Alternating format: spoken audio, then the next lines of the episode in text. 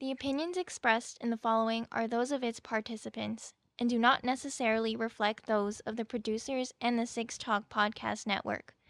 Also, the following contains mature material and mild language, which may not be suitable for all audiences. Discretion is advised.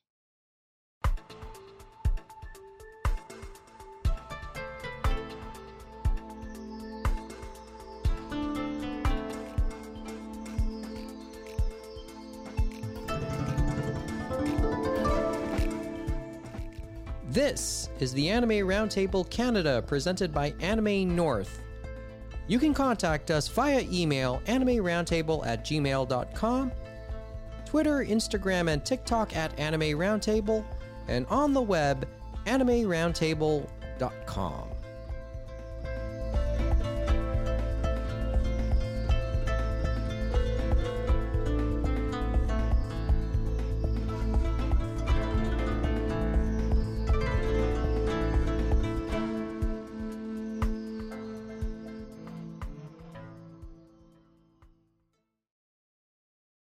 on the Super Bowl Sunday evening, February 12th, 2023. I, I, actually, Mike, I don't think we're allowed to call it that. I think we're supposed to call it the big game. You know, oh, yeah, we don't want to get sued into oblivion. Or well, the Super Bowl. But, you know, who's, who's, once again, who's Don't really you feel bad though, Mike, for all those players? They worked so hard almost getting concussed trying to win a game of football, the biggest game of their life, and everyone's just going to be watching the commercials and the halftime show. Well, that's what makes this a cultural event, doesn't it? it, it it's all the way around. We think we already know one of the commercials because we had the drop of this weird Super Mario Brothers plumbing commercial and then a site Website. for the Super Mario Brothers uh, plumbing in Brooklyn which I guess is to promote the new uh, Super Mario Brothers movie. So I'm oh, guessing well, that is Super Bowl related, but it was uh, quite a throwback for the one song they had, the DiC, uh, I believe, uh, song from Super Mario it's Brothers. It's the Super show. Mario Brothers Super Show, or it's the Anime Roundtable podcast. Yay! Yay! okay, so there was more well, plumbing yeah, I could say in that commercial going on and on that website than we've seen in the whole game series, though. It's like, can we trust them to fix our pipes? I don't know. Who knows? Well, look, look, we're we're spending the game, the big game, recording this.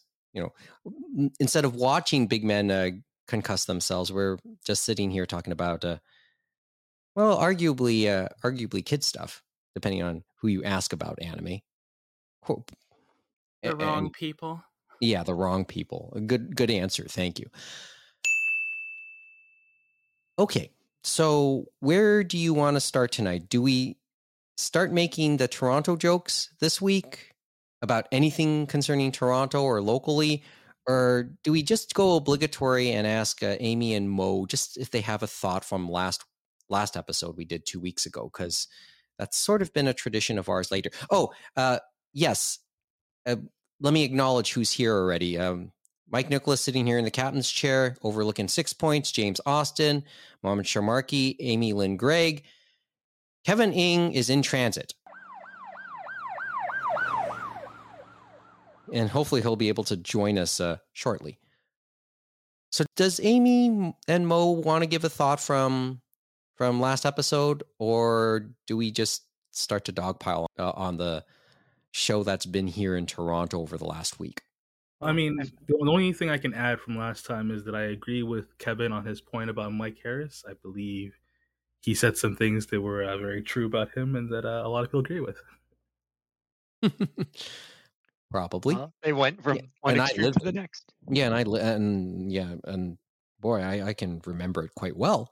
You guys remember the Rae days? So you went from Rae days to Mike Harris. So it's well, like that, that, one reaction gets another one, right, Mike? Yeah, even just, though I don't quite remember Mr. I, Rae, but I know why people went the way they did, right? Neither were a winning proposition, I think.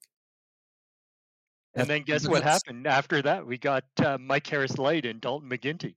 Yeah, well, that's another story altogether. Um, Amy, you have a thought?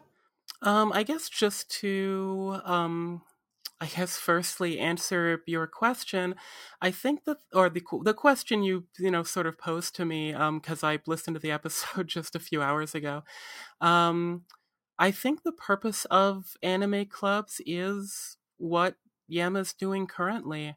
Um, in that you know there's a social hub that they have going on Discord and Facebook, um, focusing on uh, those sort of events, both on, on and off campus. Um, but it's it's nice to see that, or it's nice to hear that they still have um, sort of an in-person gathering, even if it's um, you know not quite um, what we all remember. Although even like during my tenure there, I think it was like what you described was starting. Um, there were people um, playing StarCraft or or Magic or whatever, um, sort of on the table um, to the side there. There were um, often people just hanging out in the club room during the showings, like during shows they didn't want to watch. Um, you had, you know, this podcast in its earlier incarnation where um, myself and others would sometimes, you know, decide to listen. Um, so I think it was, you know, as as much as you know, streaming and you know the internet's um, prolif- proliferation in general has you know caused a lot of this i think it was heading in that direction um anyways even back in the you know youtube three 10 minute parts era of online uh, anime watching um so yeah it's it's you know really you know nice to to hear that um, looking over the sort of summary. Um, I think it's sad that both of these anime awards are probably the most like like filled with integrity as far as like award shows goes these days. Um, like you know there's you know definitely you know problems um, as you kind of discussed there but given you know how you know the big you know as genshiken would say mundane um award shows go for music and movies and television where like you know get out was robbed um or not get out um nope uh was robbed i mean nope was a movie about like this whole thing it's ridiculous um but like i i trust them more like the fact that like they're you know, saying, okay, we have this, you know, fairly diverse team of of judges plus an audience vote, which, you know, is you know potential for corruption, but you know, it seems like they recognize that versus you know the nonsense of um you know when they're in you know the movie awards where you know, for the animation category, you have the judges saying like, "Yeah, I, I saw the Disney one with my kids. I voted for that." Um, where you know, I think it's Cartoon Saloon, uh, the makers of Breadwinners, um, Secret of the Kells, etc., um, just gets shafted. You know, your Laikas with you know Paranorman and such like that get shafted. Um, so and with the game awards where you know as as james mentioned like world premiere is the purpose of the game awards. It's just an e3 that's you know more streamlined um and you know rip e3 sort of i guess. Um yeah like good job both of the anime awards. Um i still don't think they're the best but they seem to have a lot of you know or comparably a lot of integrity well, on the topic of premieres, that's sort of also what's going on tonight with the Super Bowl. Oh, wait, uh, the big game. Thank you. I am so sad that the Flash trailer looks good. I mean, you know sad because of the controversy. Like, I have to like think about if I, you know, am comfortable seeing, you know, a movie whose star is cultish at best. Um, I'm glad that they're getting help. Like, that's encouraging considering some other people who have not done the same thing in the past but like I love that Danny Elfman Batman theme like it's it's great and like it looks fun um yeah, as as mentioned, like the fact that like they got the DiC like Mario theme for the Mario Brothers trailer, Um, I haven't seen Guardians yet. Um, I saw the Beast Wars Transformers one, which oh, was pretty much that, the same as that, the other trailer. commercial for Porsche. Uh, but they they aired a real one after. Um, but like it it was very similar to the earlier one, so like whatever. Um, yeah, I mean, I'm sure more might trickle out later, but you know, it's it's the end slash the beginning of DC movies, which is interesting as far as well, going back to the Flash. Well, did you, did you see that uh, Fast X trailer? No, I care very little about that. But Aquaman's in it. Sure. Oh, yeah, yeah. The, the the tent pole, right? Mo? Exactly. of the DC universe. Well, okay. Where where where else do I want to go with this? Okay, well, just just to acknowledge the the clubs again one more time. As I said, I think they I think the clubs here have moved more into the Genshiken type uh, role that we thought w- would happen when I uh, came with, up with that thought uh, more about a decade ago. We're we're at that point, I think now. As I said, it, it's a little depressing. Do you think that's a the changes are a good thing or a bad thing, Amy, or just a thing, or just um, there? So I think they're mostly a good thing, um, and the reason for that is I feel that it helps to push the stereotype of anime fans away from the sort of antisocial.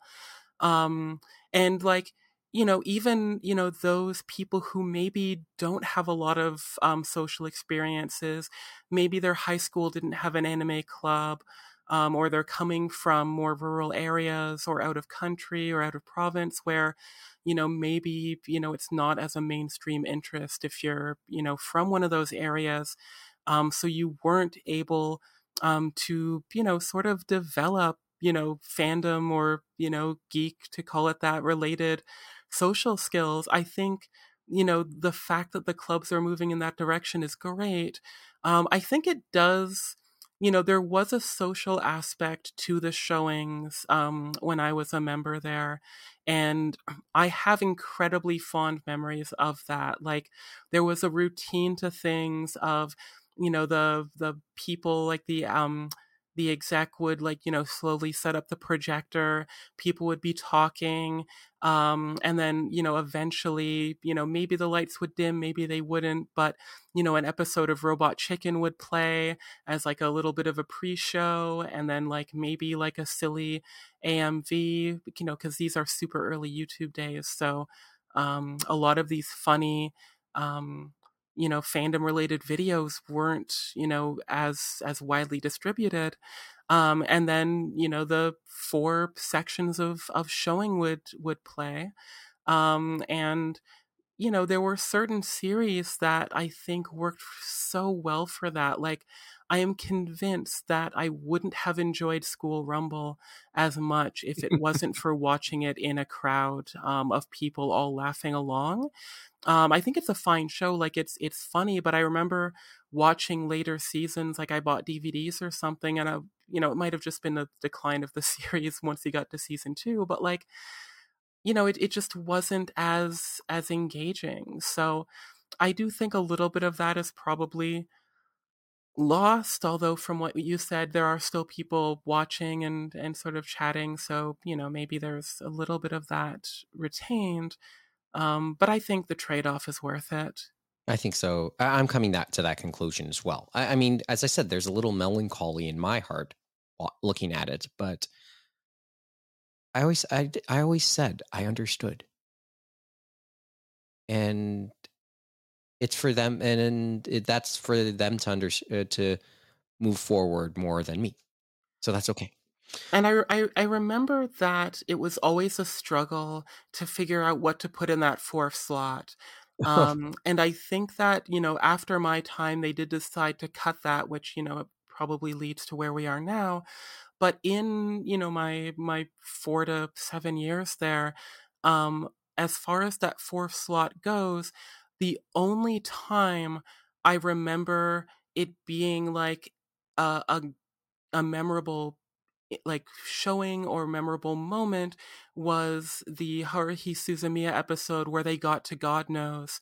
and somehow there were still a lot of people there at that time. I think maybe Haruhi kept people there, but it was it was an amazing kind of collective, um, you know, media moment to see and and experience and be there to have you know a dozen or two um yamites like members of the club all sort of frozen and transfixed like with this moment. Like i still love that song and that moment. Um i think that you know it's it's maybe a bit of an exaggeration um as far as how impactful it was but at the time it was it was so surprising like you know there hadn't been an insert song like that. It was um, diegetic like it was the song that was actually being played um, in the um, the school's um, auditorium or gym um, and yeah it was it was a you know actually a magical moment um, that you know that type of moment is probably gone um, which is sad, but better or not better, well, in some ways, but different magical moments that are maybe more social memories are are bound to be created now. Yeah. That's a good way to put it. You put it, I mean you put it into better words than I could. Okay, let's uh let's get to the some of the news here and almost a little the local news, Mike. Uh, off topic or almost off topic. Fairly off topic. How is it on topic? well, not not right now. We're not.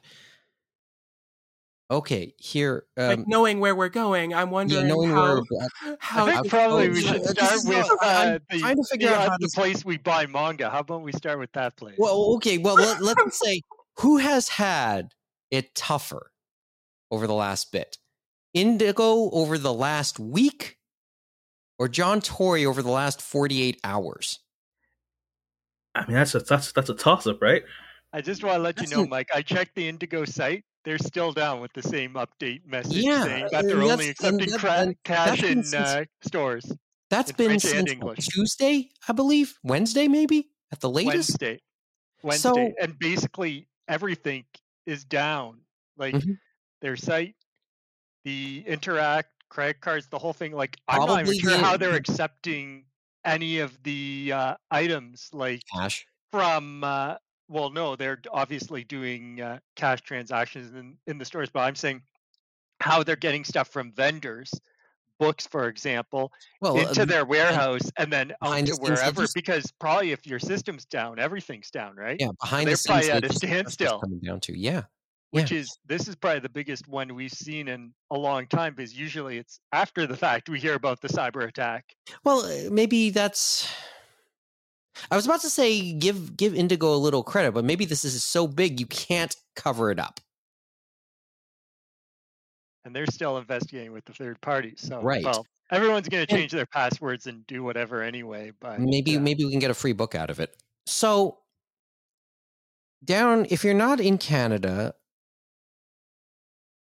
what's happened here uh, here over the last week indigo which is the biggest canadian-based bookseller i was about to say biggest bookseller in canada but that amazon will probably have, have something to say about that.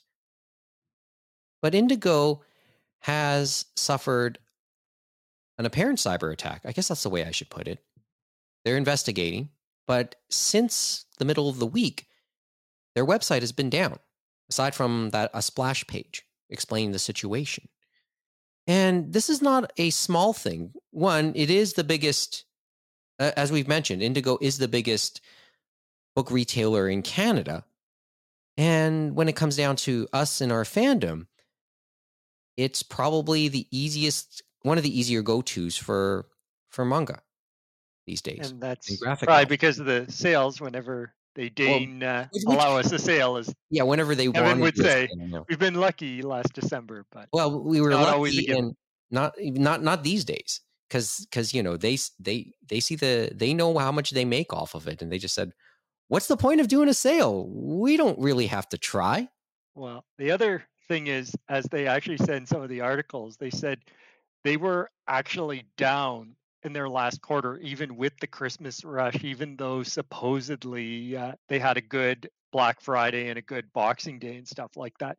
So they said they're already seeing the resilience that a lot of people are going to say, do I really need something from Indigo or Chapters? And the answer is probably no, because they're going to be saving their money for other things that are going up in price. Well, yeah, that, the whole inflation thing and uh, cost of living stuff going on. Uh, unless oh, you, uh, this is going to squeeze them even more, so it'll be sure. I want my how it plays I, out. Sure, I want my free book. So I don't think we're going to get anything. They're they're just going to say, "Don't worry, we got your back. We protected your information." On points. Come on. Have a good day. Eight thousand plum points. We can talk here. Twenty bucks, isn't it? I don't know. Maybe they'll give us free, like a, month or two uh, of uh, Plum Plus, right? a, a, free Leuchtturm, uh, a free Leuchtturm notebook, you know, which I use for my bullet journals, uh, could go could be a start. You know. Uh, well, it's funny. You know what did die in Canada? Supposedly, Bed Bath and Beyond. Will, but that's another story. Yeah, I mean, exactly. we passed by that, but yeah, yeah, that's going as well. The retail landscape, yes, gotta love it. Uh, on the topic of being shopped, um, John Tory, what do you want to say about the outgoing mayor of Toronto, uh, the center of the Canadian universe? I did want to quickly uh, oh, talk Indigo first. Um, okay, so we got ahead of ourselves. I'm so sorry. I'm so sorry. um, What's your Indigo thought? I'm so sorry, and, and I know I'll, I'll, Kevin will say something when he gets here too. But I, it's interesting that I think both of, of these entities in in Tory and, and Indigo, you know, people could consider them on borrowed time. Um, obviously, you know, Tory's is going to be in days or weeks instead of you know maybe years. Um, but you know, if you think about the sort of book landscape of um, Canada, you know, there isn't a lot of physical options. Like there are online options like Amazon and others, but like generally, like if you want a book right now, um, or for a you know birthday or christmas present or something you know there are a few there are fairly few options like you have book city um sort of in the south sort of you know downtown and you know um, into the beaches yeah there's bmv as well which focuses on overstock and used books um, and then there's specialty shops. So there's, you know, places like, you know, the Beguiling or Glad Day. Um, but basically and, places that that are very I wouldn't say genre specific, but specific in, in in a cultural sense. Mm, yeah, but the problem with these, you know, specific and and specialty bookstores, so thinking specifically about comic book stores, is that they don't get everything, um, and by that they don't get everything on time. Uh, there was a graphic novel that I was really interested in called Superman Smashes the Klan or Superman versus the Klan. I forget what they ended up calling it um, when it was collected. Um, but it was based on an old ser- like a radio series where Superman fights the KKK. Um, Superman on that sound, friend. Yeah, right? and they made a modern version of it where like um, I think it's still set, you know, when the KKK was more prominent and open, um, you know, with the whole ropes and everything. Um, not that they're non-prominent now um they've changed names. Uh, anyways uh but like it was a great book. They changed it um the focus to like an asian american uh family that like had you know moved to a different city um probably metropolis um but it was it was really good. But like if i wanted it at you know chapters indigo it was either in store or I could just, you know, order it and it would be in store in a few days at most. Um, my local comic book store, I had it on order for months because a lot of these original graphic novels are a different distributor than your manga or your um, uh, regular trade paperbacks um, or the what's called the floppies, so the single issue um, you know, uh, comics, usually superhero genre. Um, but the, a lot of these original graphic novels, they're lumped in with what I'll call regular books. Um, so there is no, you know, guarantee about when when you're going to get those. Um, I was very interested in um, a original graphic novel called Galaxy: The Prettiest Star, um, and you know it's it's a fantastic you know um, uh, trans superhero, trans writer, um, you know, very beautiful art. Um, but like, if I wanted it at my comic book store, it would probably take months.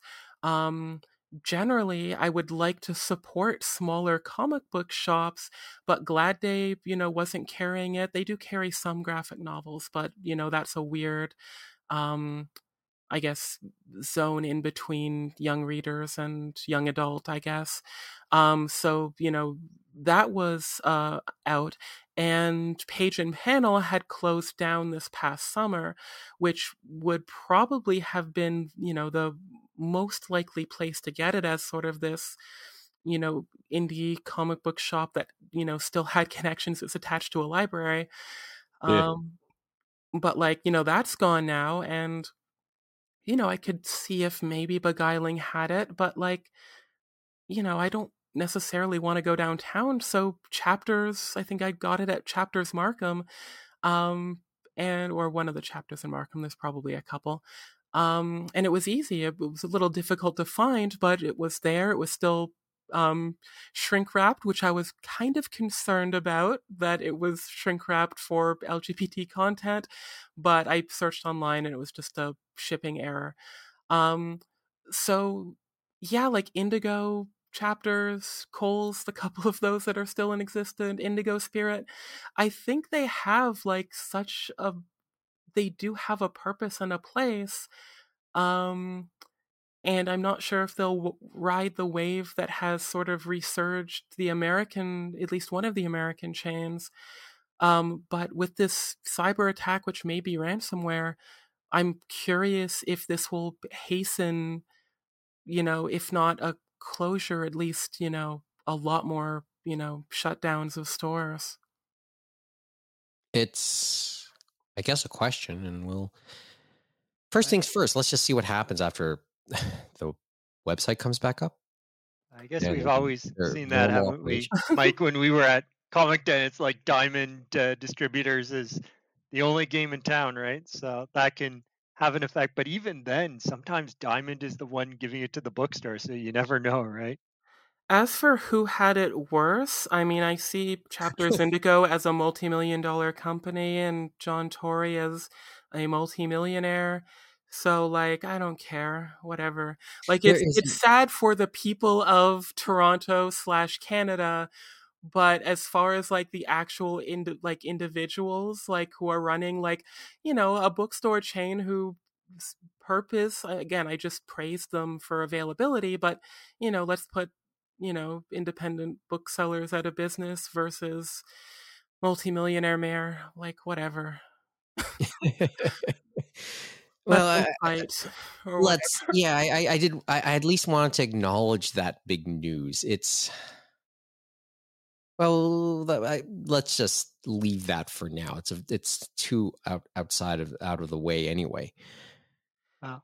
Okay. I'm One sure news definitely wrote, came on the Friday night, so it definitely oh. sure, was I'm, quite a thing. I'm Still sure he wrote messages to like welcoming people to Anime North. I'm sure if you look in those booklets, there's like a, a note that his intern uh, copy pasted his signature on that says. Did we have that uh, I, I, I, can't remember if we ever had the mayor or from any of the years put something in there. Like I know other cities do do that, but I can't ever remember that being an Anime North booklet or anything at all. Fair question, but I don't recall that. I don't think any mayor has like no, done a message no. for us. Like I know they do it for Anime Expo for the Los Angeles mayor, and that's oh, probably yeah. similar to what in, you're uh, thinking. And then in Houston for uh, what's it what's it called down there?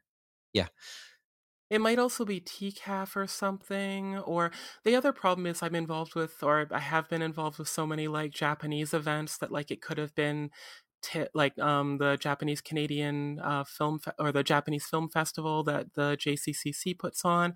Um, but you know, it, as far as like the general cultural zeitgeist, I do remember seeing letters from you know John Tory or whoever the mayor is. But it, mm-hmm. you know, feel like TCAF could be a possibility. Yeah. Especially since it's downtown and it's connected with the Toronto Library, right? Which is a yeah, public that, that uh, sounds, city. That sounds likely. Well, okay, uh, Kevin, you made it. Just, just gotta acknowledge that Kevin's now here now too. You want to say something, Kevin? Or are you just still trying to get in? So, what's the topic about? Because I just well, jumped well, in the middle of what you were saying, and you haven't missed the greatest amount. We're about to move on from John Tory, much like the city. Oh, no, I thought we're going to say that, we, eh? uh, move on Yeah. from uh, We're we're about to move on. uh, chapters. Okay, do you want to say something about uh, Is your data problems safe, uh. Kevin? Well, considering how pre-pandemic we were able to like stack three discounts, doesn't surprise me that this is one of the things they didn't patch and it ended up happening. Kind of Okay. sad because it is Canada's bookstore monopoly. You think they would have been able to afford better security, but I mean, let's not jump the gun here. We don't know what happened exactly, right? I mean, this could all be an innocent mistake by someone, or innocent mistake, please. Yeah. Did, Social did, engineering, right? did but y'all see as we- that um, there was a social media post of someone at like an airport restaurant or something who um, tipped negative $38 or something and got like everything for free? Wow. Um, there was some like security, you know, um, error um, where you weren't like you. Um, he want the person wanted to add like um, a different tip um, than the pre, um, you know, suggested ones, um, and you know, in order to not enter a tip, I think you add to, like add a negative number, but they didn't have a cap to that negative amount. So the person just put like, you know, negative his bill amount, which like $38 or something, and it just came out to zero. Um, so, you know, maybe, you know, this could be something to look at for uh, Indigo. They can implement the same technology. Oh boy. because they've always Well- ran pretty ancient back systems. This is just based on me having briefly worked at a Coles, Eep. and like they have a better systems in place now, but they still run a couple of these really ancient ones for like other things. And and during sale times, that site has always been kind of janky. Like I shouldn't say janky, but if I was trying to No, place a I- big I order, say no more. I would say at least better than Best Buys. Like if I was trying to place a big order during a sale, oh, my cart could take five minutes to load. That type of thing. Like I'm not exaggerating. It could Uh, take well, five minutes. said, uh, and maybe the perspective is probably still better than Best Buys because it may be their next in some form. I hate to say it, but uh, pick your poison, right? Because we've heard all sorts of different businesses, public, private, across uh, the world, right? That people keep on testing them and going at them. So it's like a race. You keep on fighting against them, right? For the Mhm. social engineering people and the hackers, whatever you want to call them. Yeah. Okay. But So- hopefully, uh, we'll see what happens, and hopefully our data will be fine. But we'll still be changing our passwords. I still Again. want my. I want my plum points. And what was it? Was it one pass or what was the one password thing where it's like the It- one password for everything? And even they got hit a few months Yeah, ago. it was. Uh, it not. one- It wasn't one password, but it was uh, LastPass or something. like Last that. pass, yes, the LastPass was the one. Okay. As for John, I was a little surprised. I know we were talking as it happened that I saw a notification on the 680 News app at 8:15 8:20 saying that this has ha- this has been reported and that John Tory would have a press conference at 8:30 that Friday night. I just- Yeah, and I just got the notification. I didn't even hear anything. Yeah, but yeah, so- I just happened to be looking at my phone when that happened, and I thought, okay, well, he's not going to be here for long, and he did not. you stay, saw it. Com- you saw that coming right down Dundas. and he did not. I think for stay him though, as mayor for long, and knowing how he ran for office on the basis of being accountable and getting rid of the corruption in City Hall after dear Rob was mayor, it didn't surprise me to see him immediately resign. Because if he is to have any future in Canadian politics, that was the Which right thing to do. I, I don't yes, I don't think I, he has a future, so to speak. But as you said, I think this type of scandal because he was lonely during COVID, they had a consensual relationship and blah blah blah blah. It is survivable, but for his personal life, he had to do the right thing, and he had more integrity than a lot of politicians out there. So yes. he knew he was going to do the right thing. Yes, which was I'm going to quit and I'm going to face this with my family because he doesn't want to lose his family. I think he has more respect than a lot of people out there. But it is sad that you got, well, at least the people of Toronto, they went from crack mayor to mayor who was lonely during COVID to hopefully normal mayor. I don't know who normal mayor will be, but we'll see what happens. Maybe, as I told you guys uh, in the pre show, it'll be through an algorithm and they'll check a random person from Toronto and give them the special might, mayor powers. And but they won't be able to use it because no one on council will trust them. That might be worthwhile. Okay. so, all right. The thing is, is that you know he maybe he didn't push for affordable housing as hard as he should have. Uh, maybe this budget he was upping the police budget and do they really need more money? I'd like to say not really. Or at least not as much as they should be getting uh, this year. Mm-hmm. But one of the things that people did praise him for is that he was able to keep the different factions at City Hall in line. So things. There, this is a release moment. Yeah, and it wouldn't take so long to get stuff approved.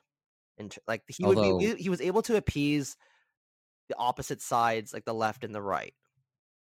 He provided stability on that front when it came to budgetary decisions, and that's the one you what, do want. Yeah, that's something you want, but how much if someone does forward? have the special That's powers. You want someone like that, right? You don't. Yeah, that that is a little. Someone... Anyway, a little disconcerting when the whole strong mayor powers came into effect for him. We don't know. We don't know what's going to happen going forward with whoever uh, ends up going forward. But well, I, the I other... see a lot of fa- uh, uh, uh, like things getting a little fractured from this point but, until until then. But we did so see him reappear because he was beside Bonnie Crombie uh, this morning today yes. at uh, City Hall uh, for uh, the visitation or the viewing of uh, Hazel McCallion for the next mm. two days before her state funeral, uh, supposedly on her birthday on the 14th. Yeah. And I just want to say one more thing that mm-hmm. I've seen various people comment, well, how come he's resigning when Rob Ford smoked crack and was still mayor. And to that I say the optics were different. To that I say, well, different people probably right? should have at the time. Uh, Rob Ford probably should have at the time too, but he didn't. John I always Tory feel like in the eyes of our society, cheating on your spouse or significant other is looked down upon more than smoking crack. Yeah, that, that, that, that adds up. Kind of an odd thing to say, since I would say the sin of Rob Ford was greater than John Tory, but it's a crazy world, right? Well, and everyone's different, right? Uh, yeah. Well, uh, there's we just are along for the ride, so mm-hmm. hopefully democracy works itself out, right? Yeah. Okay. But, Let's continue just a little bit. I want to move away. Uh, like I said, we were trying to move away from Rob Ford. Uh, from John Tory. Jeez, I'm yeah, all confused. You, you, know what? Since since Kevin's here, do you want to talk real quick about those uh, fancy red boots? Okay, so do you want to talk about the Astro Boy boots just quickly? Can we wear with the Asteroid Boy boots the Gacha Machine backpack? Ultimate combination. well, if you're I... confident, sure. Thank you. That, will be the cosplay at uh, the one you know, con, I, right? I think yeah, you just gotta own it if you're gonna wear it whether or yeah, not you, you just, just, wear it with your own stuff, or if you're gonna wear the little black shorts and wear the the Astro Boy wig or the Atom wig. You might as well just go all the way in some form, right? I, I it sounds like Matt Alt looking at his uh his Facebook posts says as much. That reminds me, uh, on a similar fashion, uh, off-topic thing, uh, there was a luxury brand called Loewe who did a collection involving bro. Uh, those Castle. sweaters were really expensive, man. Yes, because it's because it's luxury fashion. Isn't it sort of like uh I was about to say Jimmy Choo.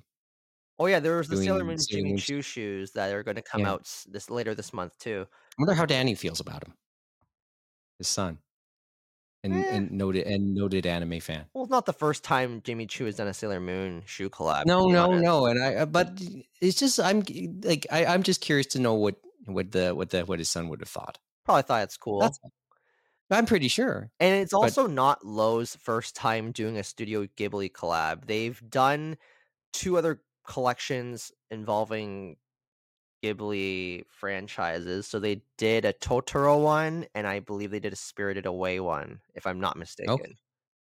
I would see. I, I couldn't say I know. And and as you'd expect with luxury collaborations like this, there was definitely thought put into the design because they have a bigger budget to execute that kind of stuff.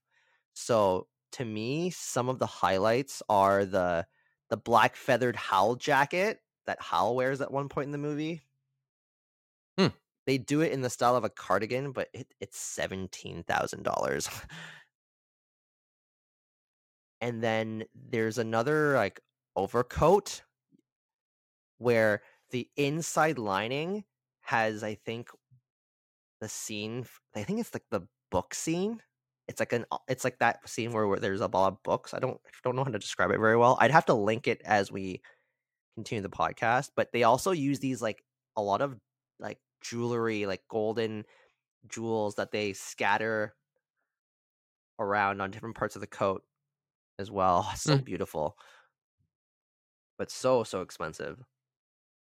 Well, like I want to well, window shop that. I want to go to a Loewe and window shop. Take a picture. Just take a picture. Yeah, like some, and of course, there's some basic pieces that don't look that great, but uh, they they also made a move like the moving castle itself into a bag, and they used two different bags to reconstruct the moving castle, which I thought was also very cool. You you know somebody though will try and rock the look. Oh yeah, somebody Somebody. Yeah. Okay. Do, all right. Well, we're, since we're on the topic of ready to wear stuff, um, do we want to talk this cosplay thing going on in in uh what is this at uh Neo Anime Idaho, I believe. Yeah, Boise, Idaho. Was is there something to add to this one? It's I nonsense. That's it. Like, well, no. There's so like I think in in our sort of pre-show chat, Mo brought up the point that it's you know just maybe like a publicity stunt.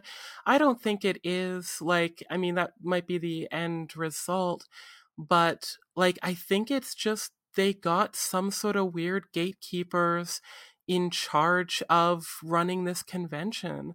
Um, which I think is is just really sad. So for those who don't know, um, this convention in Idaho, I think it's a smaller one. Um, like they have a cap and it's you know decently small, um, but they released a statement saying like something like this this event is for anime um, and manga and Japanese games only. There are other conventions if you like other things. So we are going to strictly enforce uh, a you know Japanese property only cosplay rule, and uh, like I guess ask people to leave if they're not if they're cosplaying you know Batman or you know Nathan Drake or whatever, and like I can't believe that they would that they would go that far for attending the convention. If it was for a costume contest or something like that, and they wanted to um, you know, maybe they had a, a, guest judge from Japan or, or whatever, or, you know, just they were having a contest and maybe there was a, a prize or something, and they wanted to theme the contest and restrict it um, to Japanese properties. Fine. but technically there's no reason why someone can't just dress as Batman down the street. Um, so the fact that they like that they feel that it's right to just kick people out for wearing non-Japanese themed or Japanese media themed cosplay, I just can't really fathom it. Um, or I can because there's a lot of weird gatekeepers out in the world. But like, I'm just imagining like I I kind of you know, I I wanted if I was anywhere near Idaho and had the, you know, motivation, you know, making you know batman ninja or animatrix uh cosplays or you know throw a wrench in the in the mix and and have a cosplay group from cannon busters or oban star racers where you know they're american or french you know co-productions um you know cyber six or something well, where it's like animated in japan but never aired there. Like there's yeah there's the, a lot there's, there. yeah there's it's it's um it's a pandora's box to me. Uh, when you put it in those terms remember we have these ongoing discussions about what constitutes anime these days. So put that on this announcement and it becomes even more problematic. Uh, that all said, my two favorite cosplays I've ever seen at Anime North are most noteworthy ones, and the ones that just made me laugh and just enjoy the effort they put into that were not not anime related at all. One, I don't know if you saw this uh, quick video of somebody running around like a potted plant, and then every few minute, every few seconds, they probably would sit down or just kneel and then just blend into the surroundings at the at the TCC. There's an old video of that.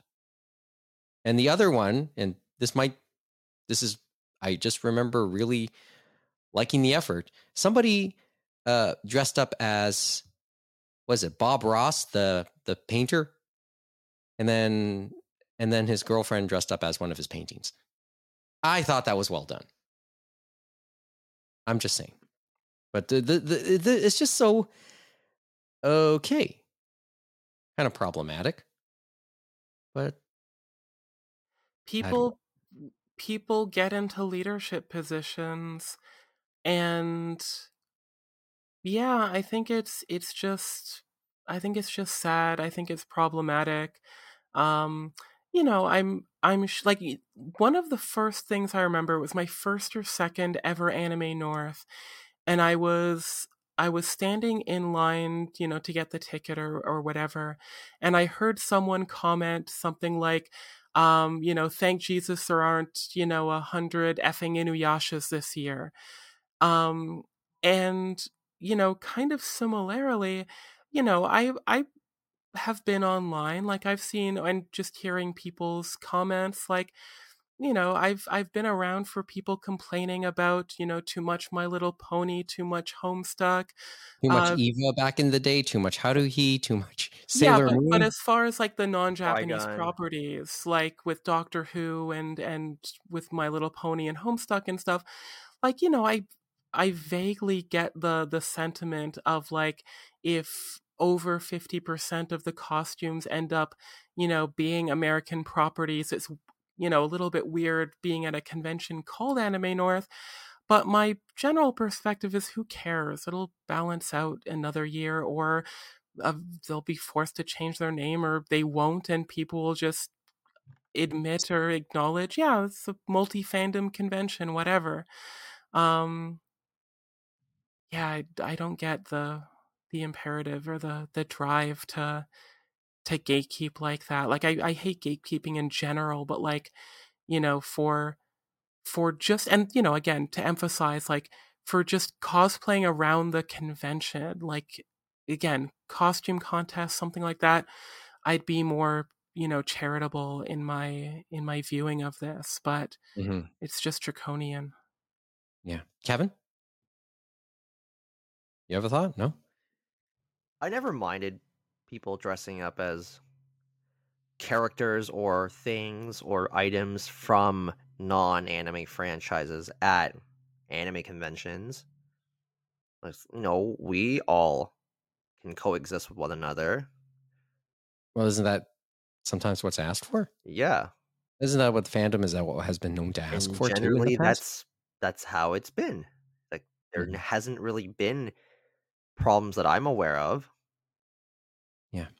It's just kind of baffling to see this kind of thing happen.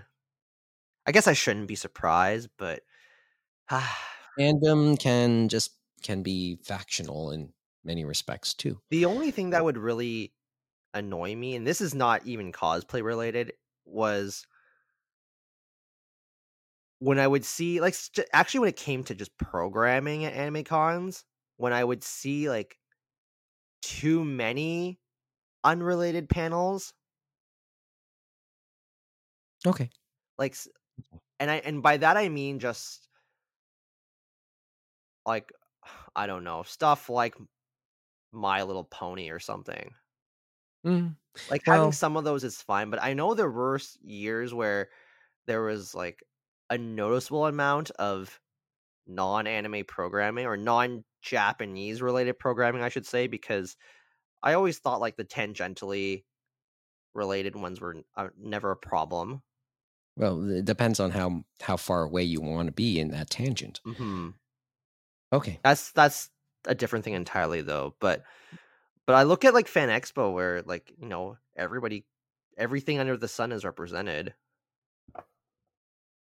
Well, yeah, Things ebb and flow there too, of course, as always. but that's the thing with uh, with, like with fans. anime. What's what's popular right now? Okay. Um, I guess we should uh, let's uh, just start to move on. It's funny. Did you see, Mike, that uh, Dave Merrill uh, entered the fray uh, on that one with the tweets and stuff like that? Okay, just 'Cause it- quickly, what's his what's his comment? Wow, it was interesting because obviously this, I'm not sure, as uh, Mo said, maybe they did it for publicity because maybe they're a smaller con or whatever, and they want a certain thing, and they admitted that obviously the wording was very uh, out there to say the least, which people called them out on. But Dave said, "Yeah, we've probably done that before because remember it was AWA, right? Anime Week AWA. Atlanta, where he uh, used to run uh, that convention, stuff like that." I think he said at one point, what was it? They had like no Klingons, no blah blah blah. It's like only it's kind of a similar idea, Oh, right? Yeah, I remember this, but way back in the day, sort of thing. He's like, yeah, it's like probably not a great thing to do, but he said, yeah, we've been there. okay. All right, so uh, let's start to move on just a little bit. You know what, um, Mo, Mo, Yes. Okay, yeah, I know we talked about this.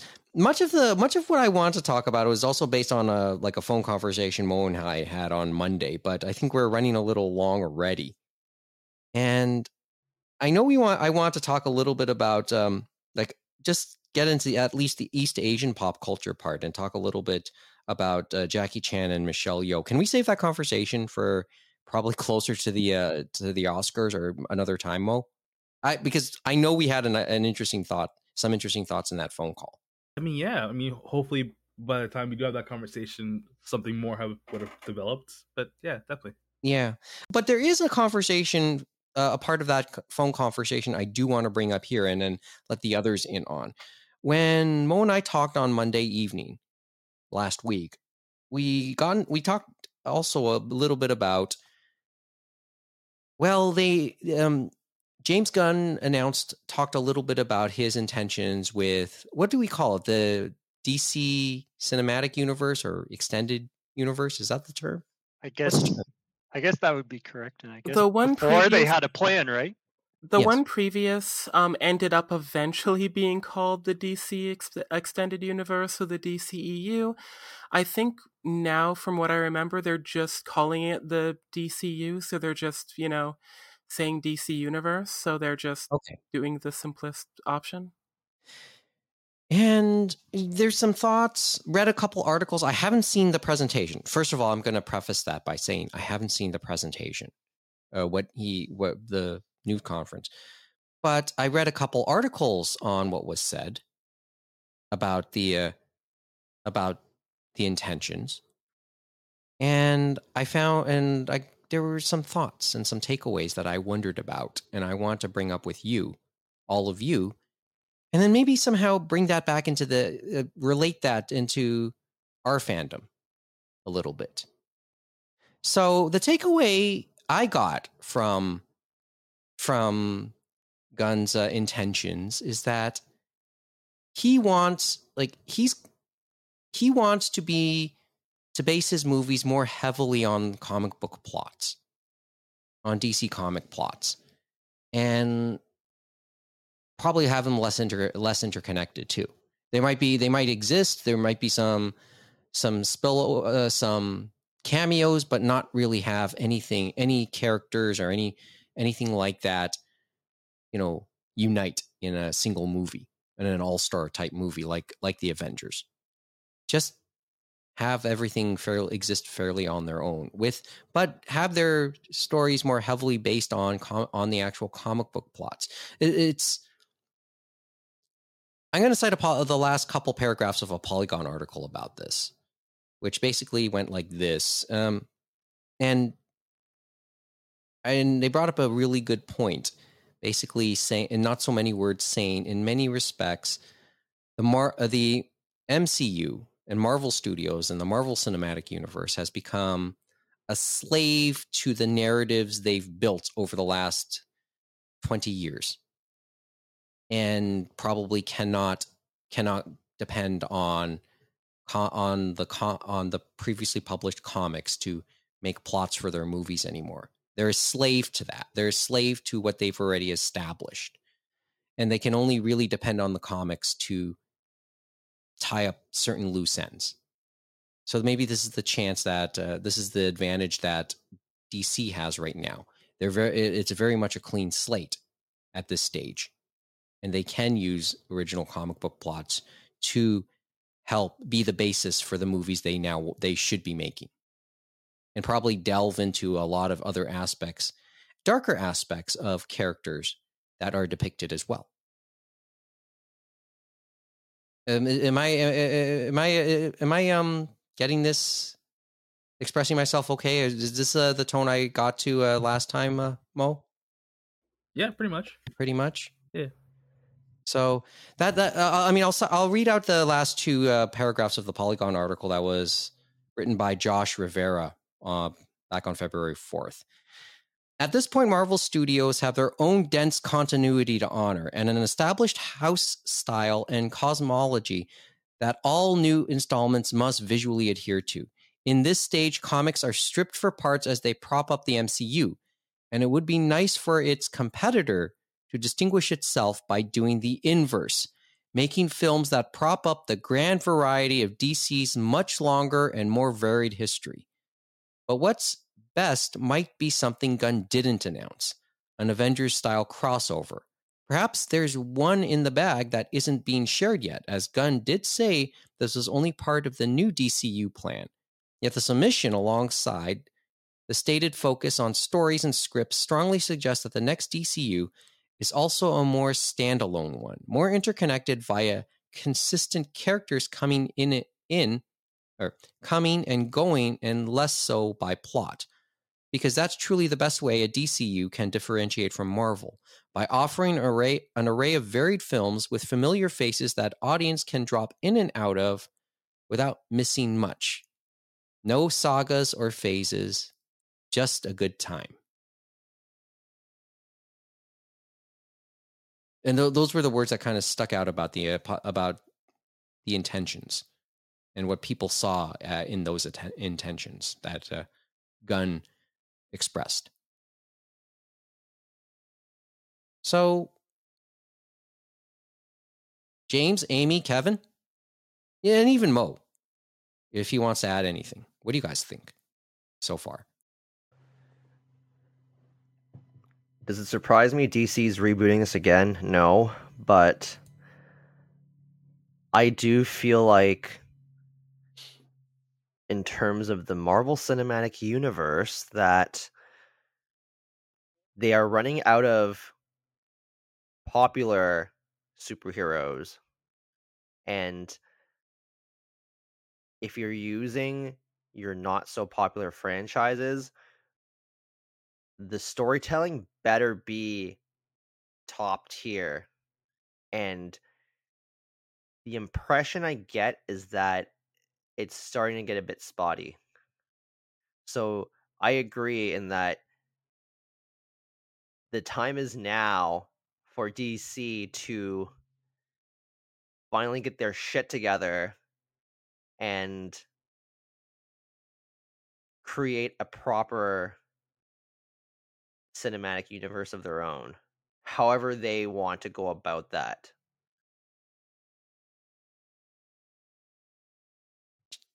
James, Amy? Yes, that kind of ties into what they said the first movie will be too, right? In Superman Legacy, and it was that one quote where they said you can't uh, tell the same good guy, bad guy, giant thing in the sky, good guy wins story again. So it'll be interesting to see. Well, what do you tell? I hope that it's all about him uh, being a reporter and uh, writing articles and stuff. That's pretty cool.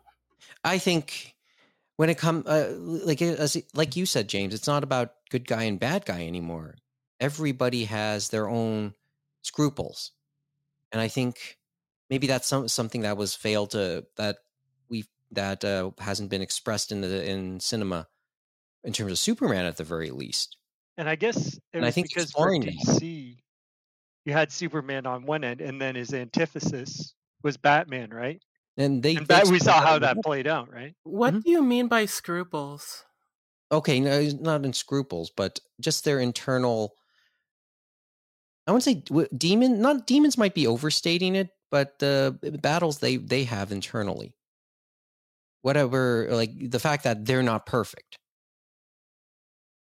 That's what I'm wondering. Like I, I'm pretty sure in their in their plot lines, there's certain parts, there's certain dark characteristics uh, to to Superman too.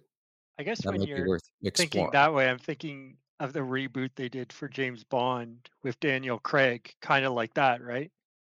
Yeah, along those lines. Man of Steel was an attempt at a dark Superman and it absolutely failed.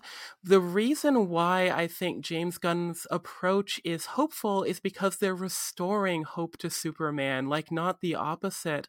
Um, and I think that the the main advantage is that they finally kind of understood that all of these characters have different tones.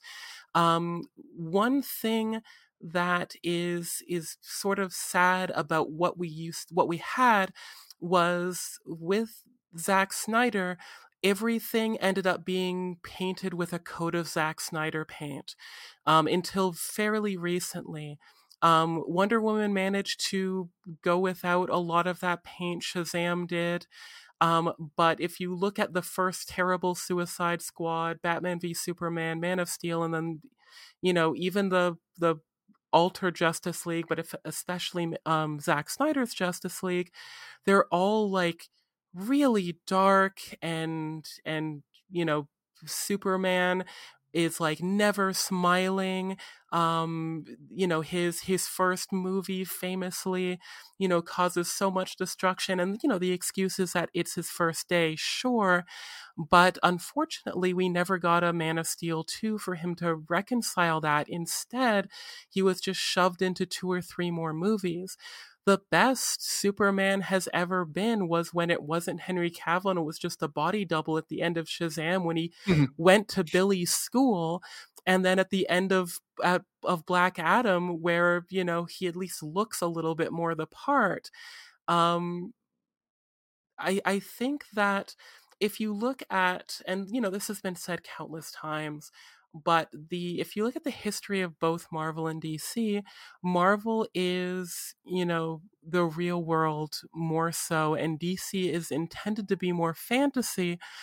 Um, but I think because of you know the Dark Knight um, and to some extent uh, Zack Snyder's vision, they tried to make the DC universe into this you know incredibly dark, realistic, broody, you know world which you know makes a character like Shazam or Booster Gold difficult to integrate and keep the integrity of those characters um, which is which is a shame. Like a, even someone like Superman you know he should be hopeful. Like he said in this movie oh the S means hope but like he didn't really yes means hope yeah this means hope I think it was. Yeah that's what I said. Um, yeah like but he didn't embody that he just said it like uh, like yeah he, sure the jesus analog exists but like that doesn't mean you have to have a bunch of you know dark gray filtered people worshiping him in a weird crowd shot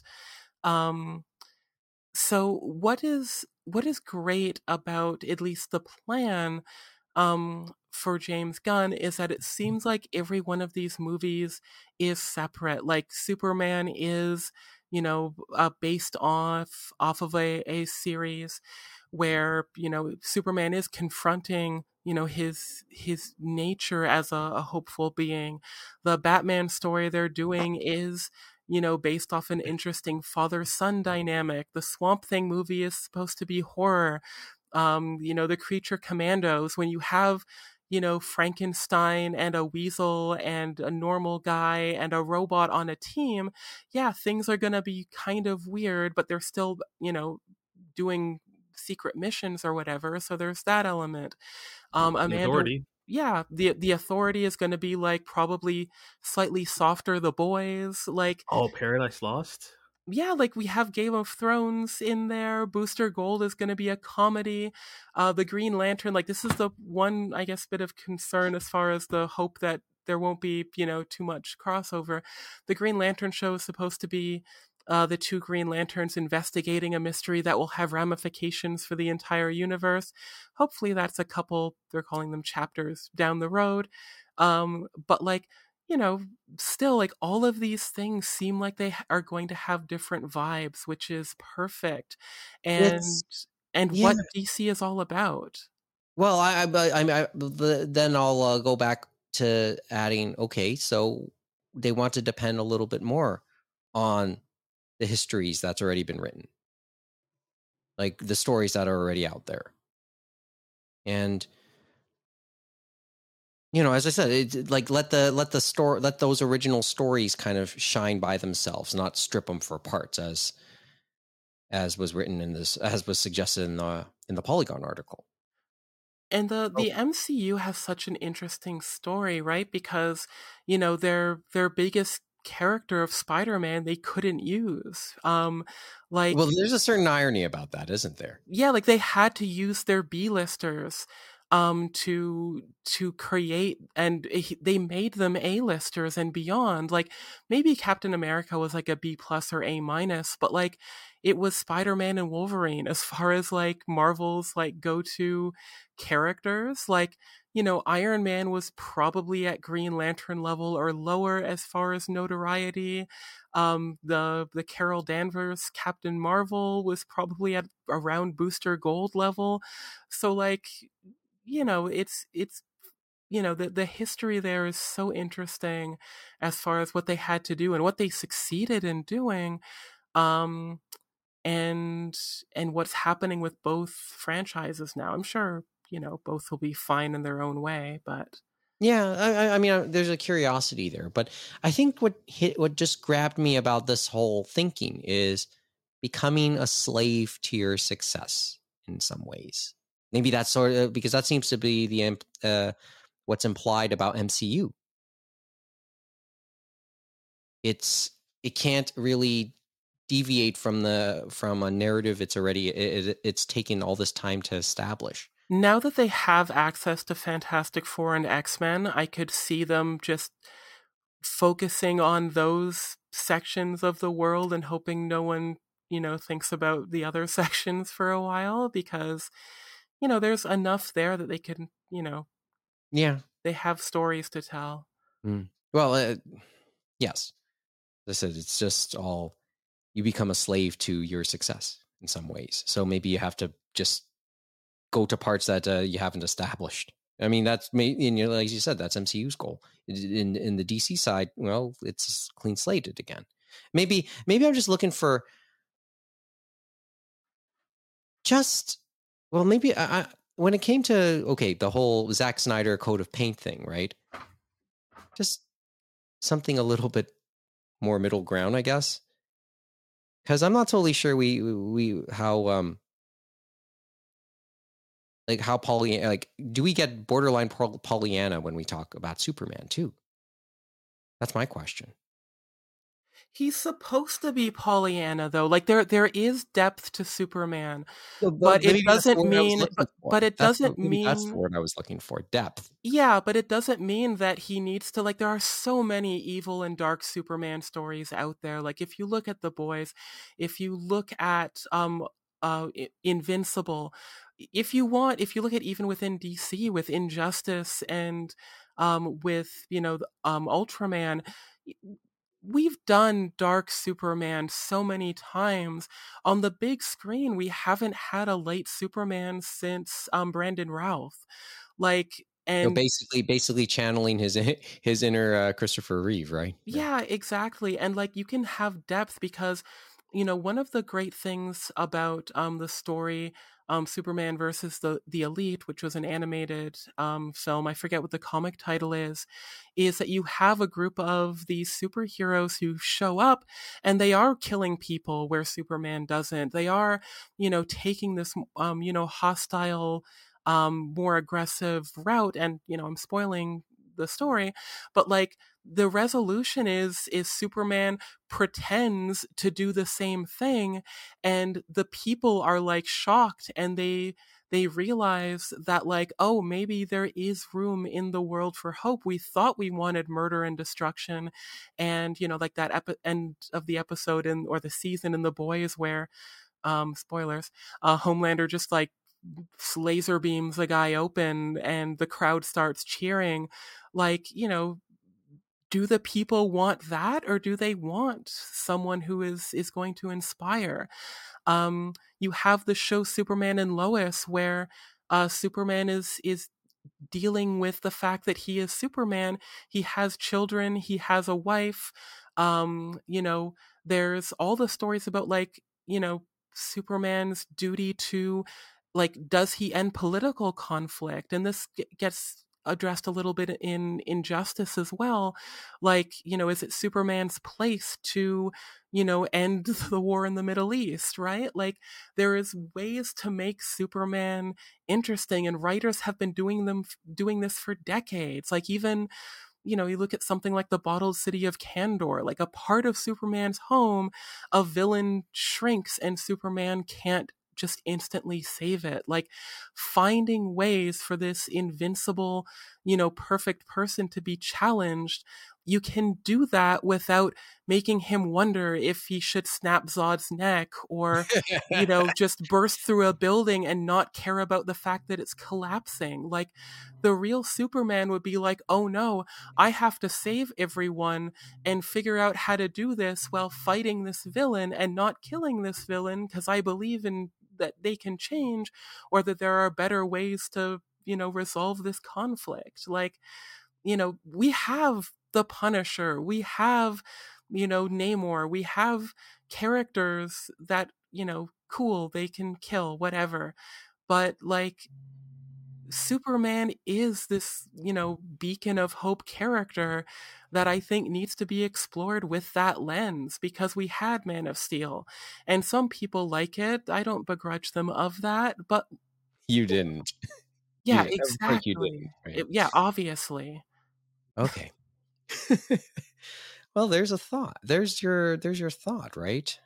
Like well, like I, well, at least at least they're start at least to be fair to the DC universe, they're starting with their AAA character in in this attempt.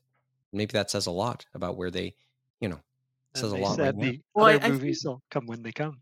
I think technically Creature Commandos is going to come first as far as like a online or not online but animated series. Um, but you know their their tent pole beginning is going to be Superman. Yeah, so I just want to bring this up. And then, well, we are talking, uh, like the suggestion was always try to use, uh, use the comic books as a lot more of a baseline. And I know there, I know if, as I, as I looked into this last week, and maybe I should have looked at it again, uh, well, before we did this, there were like, okay, here are the stories that we, that have already, that are already out there, we, that we think should get the movie treatment.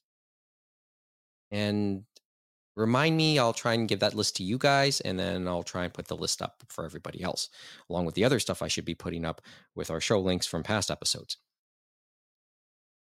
but reading all of this had me thinking about well, okay, what about uh, coming back? It's not really the same, but in some ways it is.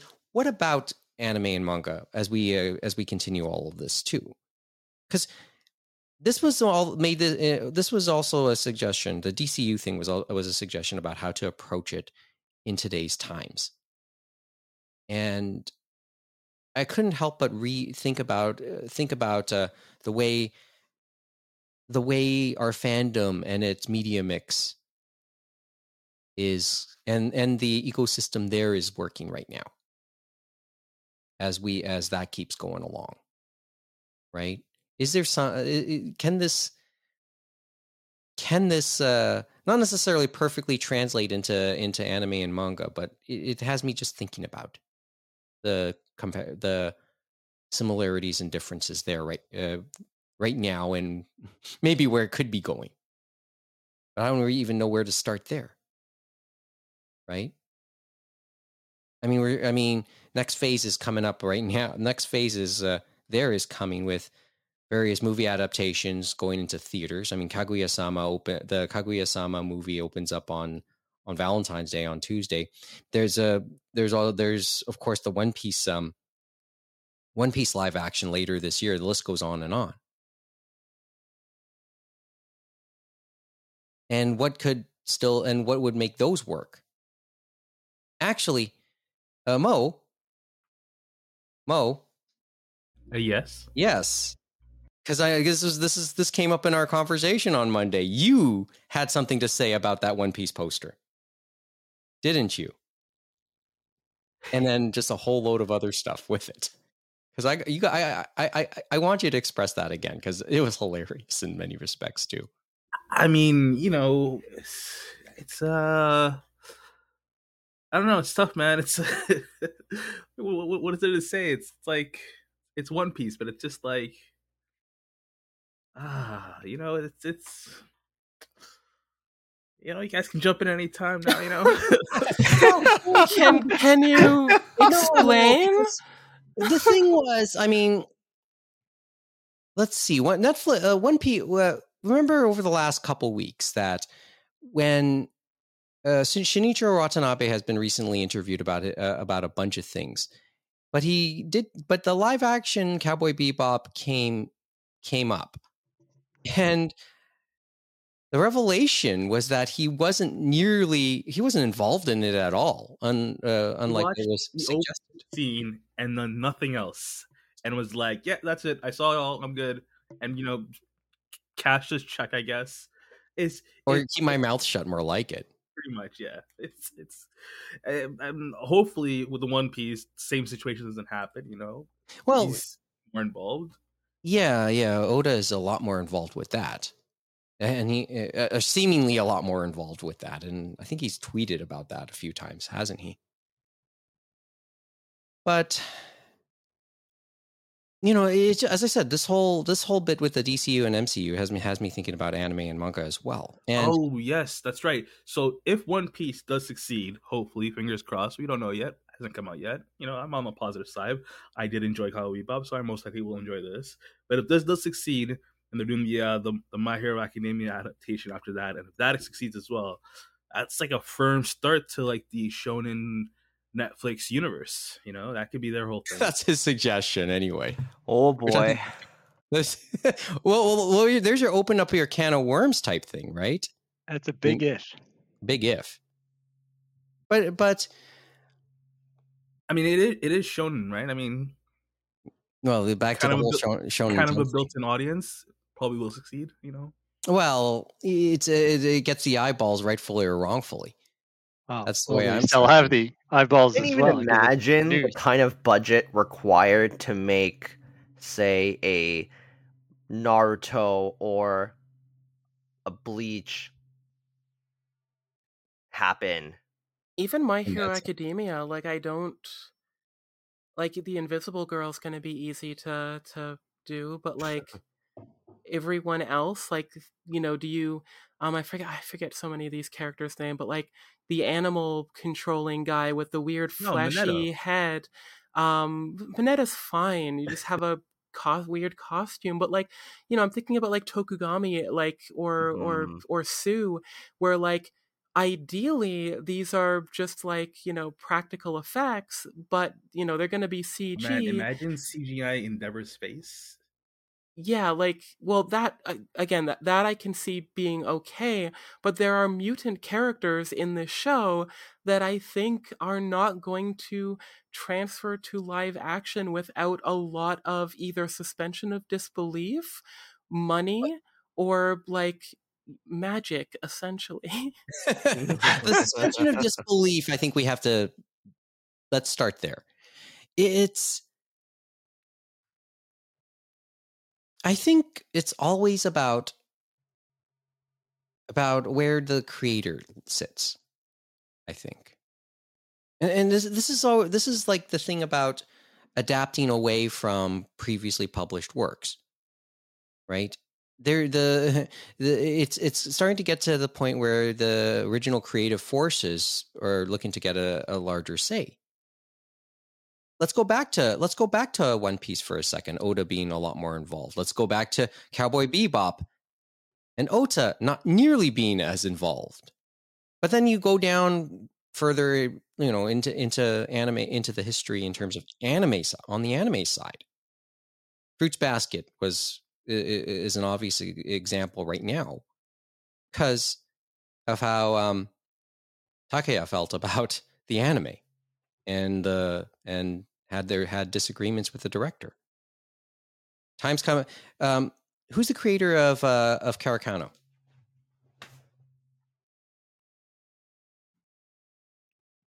Who's creator of Kare Kano? Oh, I, I, I, I, should know this.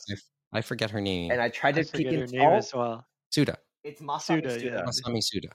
Hmm. Just check my shelf. Yes. Oh, you just look. You just look behind you. Yeah, it's on the shelf. The yeah, she, yes in recent like i only learned recently and only because of probably i uh, i hesitate to actually read up on you know she probably didn't have think uh, had her issues with the with the animated version of course when Hideaki Anno has something to do with it that was gonna the, i guess the, you would have different approaches i really want them to do a complete adaptation of Kare Kano, but I don't but, know but if it can. Is, I but I where would have enough cachet to do it. Well, the thing was the thing was the thing with Fruits Basket was you know the it's creator had Basket. a lot more input. Well, and it and the creator had more input in the in the second anime. In yeah, this adaptation of of um, One Piece, the creator has a lot more has a lot more input. When it came to Kenshin, Kenshin Kenshin's adaptations had a mixed bag had a mixed bag for um for its creator. He oh, didn't really? think much of the OAVs, but he loved the movie. He loved the live action movie. Well, well remember in Kim, when we had the when we talked uh, Kimagure Orange Road a couple of years ago after after its creator passed away, and Kat Callahan talked about about talking uh, talking with uh, his creator. Well, that'd be Izumi Matsumoto. Yeah, Matsumoto. Thank you. I'm surprised that he didn't just complain that all the actors were too old. Well, it was interesting because he didn't think much of Shin, uh, Shin Kimagure Orange Road. I'm talking about he, Kenshin and oh, Kenshin. his well, pedophilia yeah, and stuff. Yeah, uh, yeah, you know, we, we go, we can go there. As I said, with, we'll have that conversation later in the year. With Oda, like, do you think that his involvement is why the characters look like high budget cosplay? Yeah, see, we but but well, the the visuals. What what type, what can we say about the visuals at this stage? Not much because it's sunset and from behind. yeah, that's a that's a thing. So there there isn't really maybe so intentional. Secrecy in the secrecy in a, is good is a good thing in that sense. I am worried that they look too much like the manga designs, like as far as the clothing, like they seem weird like they see and you know maybe this fits like because one piece is such a fantastical series maybe you know having fantastical looking clothing will you know make a lot more sense um but yeah it's it's a weird first impression mm-hmm. So I don't know. It's an incomplete discussion in many respects. So, like, how does like most of this was how to approach things in our current times, like a DC and MCU, and then coming back to anime and manga. And the same thing, because we talk about because the reboots come out often with the thinking, okay, this is to introduce to a new audience, but using the techniques of today any approach can work if you do it well.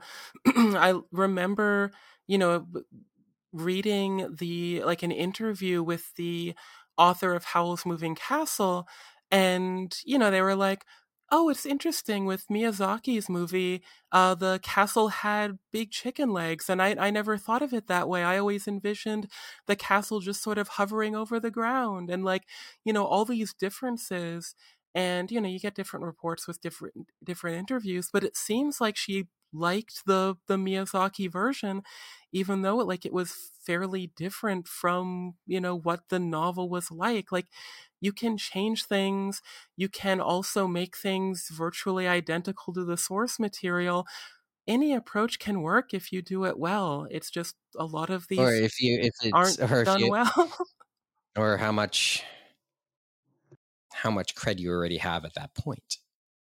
Because that's me Well, I, I think, yeah, but I think Howl's Moving Castle is a good movie. Like, you know, there's oh, arguments. Yeah, yeah I don't doubt best, that. Well.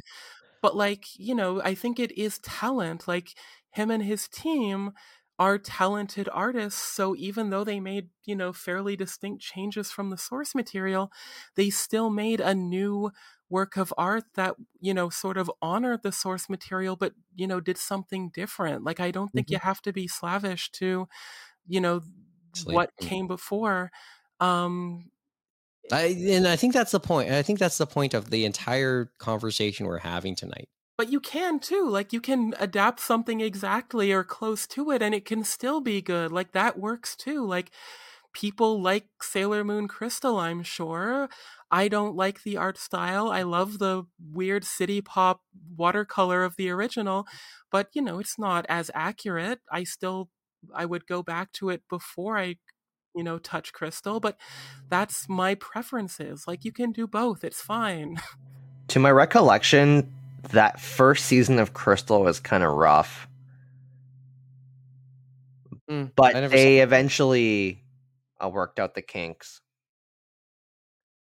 and this was despite them having more time per episode too. Because it wasn't running weekly to my recollection. Yeah. Okay. But As I said, this is uh, all, you know, just thoughts. I just popped into my head as all as the last little bit uh, has come up.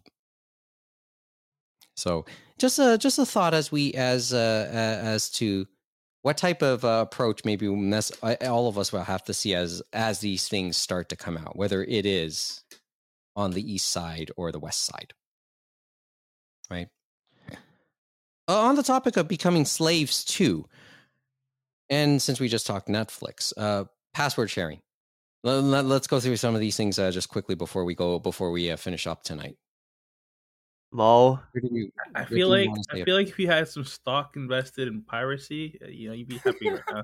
wow. I we... just like from my standpoint, I just was surprised they basically made the password like if you want to share a password, was it seven ninety nine? Didn't think they go that high. You must you might as well you might as well just buy buy at least a basic subscription. But maybe that's the point. Yeah, they're, they need to pay their advertisers. they're, trying to, they're trying to Apple's uh, ladder step everyone now. You know, the whole like just a few extra dollars for the next to the next rung of this ladder that never ends, that goes on forever, and you know, we'll just kind of ease you up where the base price will be like forty dollars a month or something. Yeah, the sad part just, is I just like, so stupid. Like on the topic of being slaves too, like there's a part of me that still want like I have to. I'm hanging on to my subscription anyway because you know there are still actually shows I actually want to watch when I have time to watch them. See, and I, do you have uh, grandfathered pricing though, Mike? No, well the, the thing is, grandfather died, so so honestly, it makes okay, no sense for you to keep your subscription you know, if you're not going to watch it right well, away. Here's the grandfathering. Here's the grandfathering part on my end, right? Um, I would, uh, I, I subscribed to Netflix at a time I was able to use iTunes credits to pay for my subscription. Oh, that's the part that. that had, that's that's grandfathered for me because you can't do oh. that anymore. I can still do that, and that's still there uh, until I cancel it. And I have a lot of iTunes credit. I right see. Now. Right, and and and I and I do chase the deals on the cards. Yes. So there's there's my grandfather right there. Who's your granddaddy?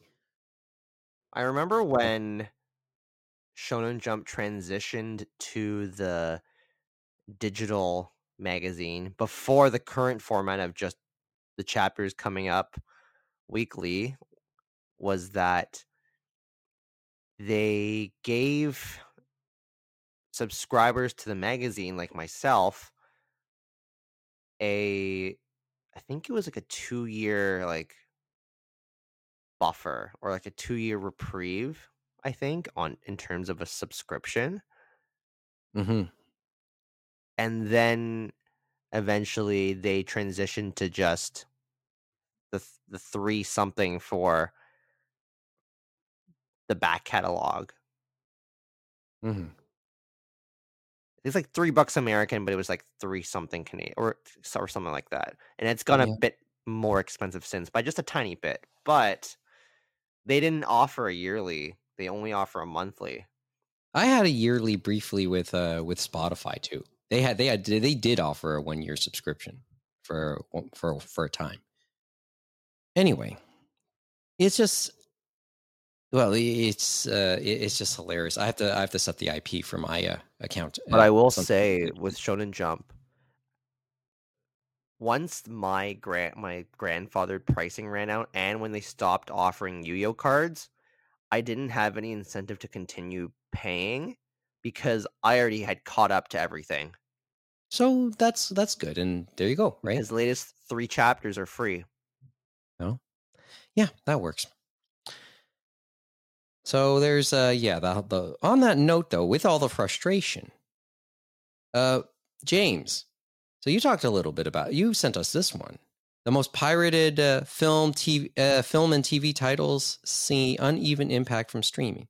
Yeah, that was Variety, I think. Had yeah, that. They said it was Muso data through Nielsen, and it was top ten most pirated TV seasons of 2022, and basically uh, based on streaming and stuff like that. But it's interesting looking at because, as they said, five of those are anime. So you have House of the Dragon is number one, Chainsaw Man is number two.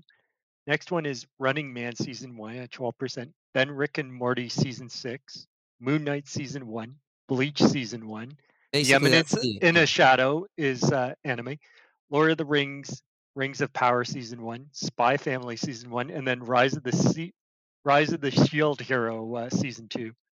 Well, um, I, I presume when they say Bleach, is it the you think they're referring to Thousand Year War or Thousand? Yes, correct. I think it's all the new ones, so it's all recent series they're looking at, and they actually go in.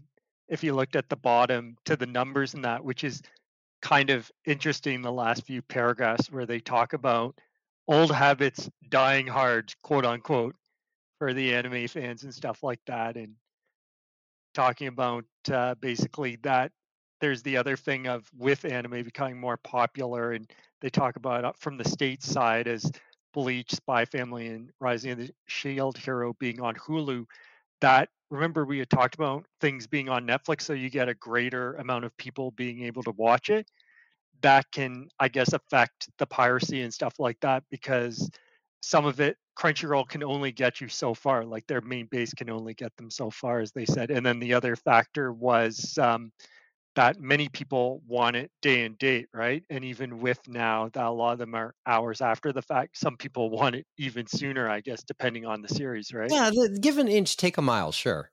And I guess it depends where they're going because maybe they're like, I don't need Crunchyroll and stuff like that, and I'm fine with Hulu, but I want to see it sooner. give an inch, take a take a mile, right? Uh, I mean, mm-hmm. that's that's what I think. Uh, what as you as you said all of that. So But that's I mean, probably more the American side since we have no Hulu. No, we just got uh, Disney Plus with Star, and and and that doesn't get you everything either, or enough. Wasn't worth it for me. So, yeah, is that's. I don't know what else to add to this one, to be honest. I mean, I mean, who who who your services with uh, at this point, James? Is it just Crunchyroll? Actually, it's Crunchyroll, and what was it? HIDIVE gave me another uh, unexpected deal. I don't know how it happened, cool. but I, I, I, got a cool. deal last year, and I think the way they did it is they prorated the one because I decided, you know what, I'll give them another year. But they prorated it again, and I guess it's because I only used so much of that subscription last year. That's I got it even cheaper again, which is so weird. But hey, I take it.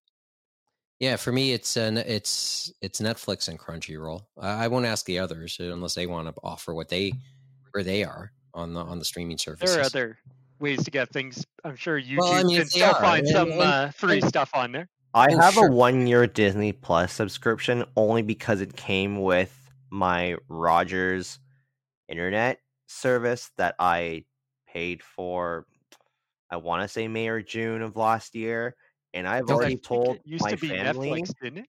I've mm. told my sister that if we switch providers, it's getting dumped. I'm not paying for it. Okay. Because I I rarely watch it, if at all. Because mm-hmm. I just don't watch a lot of media nowadays. Yeah, no. Eh, for you, it's it's it's red stuff. I know that red stuff? Uh, or books. Oh, Is it mainly okay. books? Oh, oh, just... red. Oh, as in R E A D. I thought you meant like yeah, color. Yeah. I was like, what? yeah, yeah, yeah, yeah. Sorry, I, I am uh, speaking too fast right now. Mo, did you drink? Did you drink both coffees? No, I I didn't have a coffee yet at this point. All right, I'll just go to I'll just go to sleep. Slow down there, man. We need to give him a Red Bull. Oh well, uh, there there is there is a there is a canned cold coffee in, in the fridge. Maybe I'll, so maybe maybe not. We'll see. Oh, you do you do any uh so any streaming sir um mainstream or quasi? I'm I'm I'm down to just uh Prime Amazon Prime. Every year they just keep on tricking me, man. It's like I'm gonna I'm gonna cancel one of these years, and you know I, I, keep forgetting it. It just keeps on happening. Okay, it's not um, for the free shipping. No, no. you know, it's it, yes, but it's just anyway. And oh, and and and uh, and Prime. But yeah, I mean, what do you what do you what do you? You on any services or not really? Um, not anymore. My ex's mom recently canceled her Netflix subscription, so my like a lot of people. So yeah, so I'm without. Um, I think that there's talk with a friend group about maybe uh, pooling to get Crave, but aside from that, not currently. Mm-hmm. Um, I think that would be the only when I would be interested to get new Star Trek sort of early and convenient. Oh, yeah, and like, the last season of Picard's just airing now. I heard. Uh, so. Uh, starting on the sixteenth, so relatively soon. They had premieres and media outlets have seen the first half of the season. Um, but yeah, like there are a lot I'd be interested in, sort of, because you know the the fact of the matter is like a lot of the times I found that the you know the legal option is better. Um, like it's it's interesting, like with with you know s- streaming on you know a, a third party website or whatever like you know piracy you know loading is problematic buffering is problematic like it's it's not as enjoyable like maybe if i had better internet but like with netflix everything was usually relatively smooth so it was you know a more enjoyable you know experience um so, yeah. just can you just torrent it? Like, wouldn't that be easier?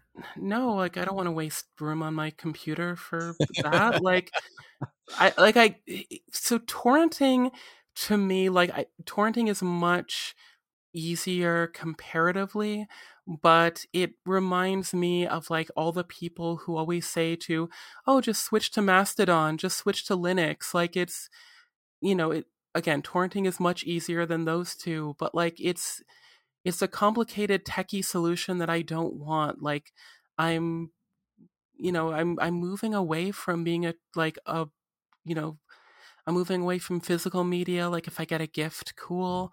Um, if something is only available in physical media, I'll go for it. But like I don't want things hanging around. Like, you know, I'll just watch what I want at the time. Like if it's it's a very 21st mm-hmm. century thinking. If Google Rentals had more like, you know, as of air date offerings, I would probably go that route. Like if I could spend two dollars to rent an individual like episode or season or something like that, I would I would do that, but that doesn't exist. So, you know, if I wanted to watch like the latest episode of, you know, let's say Owl House or something, I think that like unless I have I don't know if it's I think it is um connected to Disney Plus, but you know, it is better now because of this, you know, streaming. Like so few shows are just aired on live TV. Like let's let's say The Flash. Like that's one where like you know unless i go to piracy like i don't have cable uh, so i'm either waiting a few days or a week or i look for piracy options if i wanted to see the flash mm. the, the show not the movie yes i figured I figured that's where you're going for. Uh, anyway, but I thought I'd ask around just where, people are on these things. Okay. I will we... say, uh, Mohammed, thank you for letting me use Netflix for as long as you did. my my sister especially thanks you for allowing me to use Netflix as long as you did. Because she got a lot more use out of it than I did, to be honest. Yeah. Well, Okay. Oh, oh also, okay. uh, did do any of you pay for Spotify? I do. I do. I do as well. okay, there's my there's my third service. I'm, I'm the only oddball.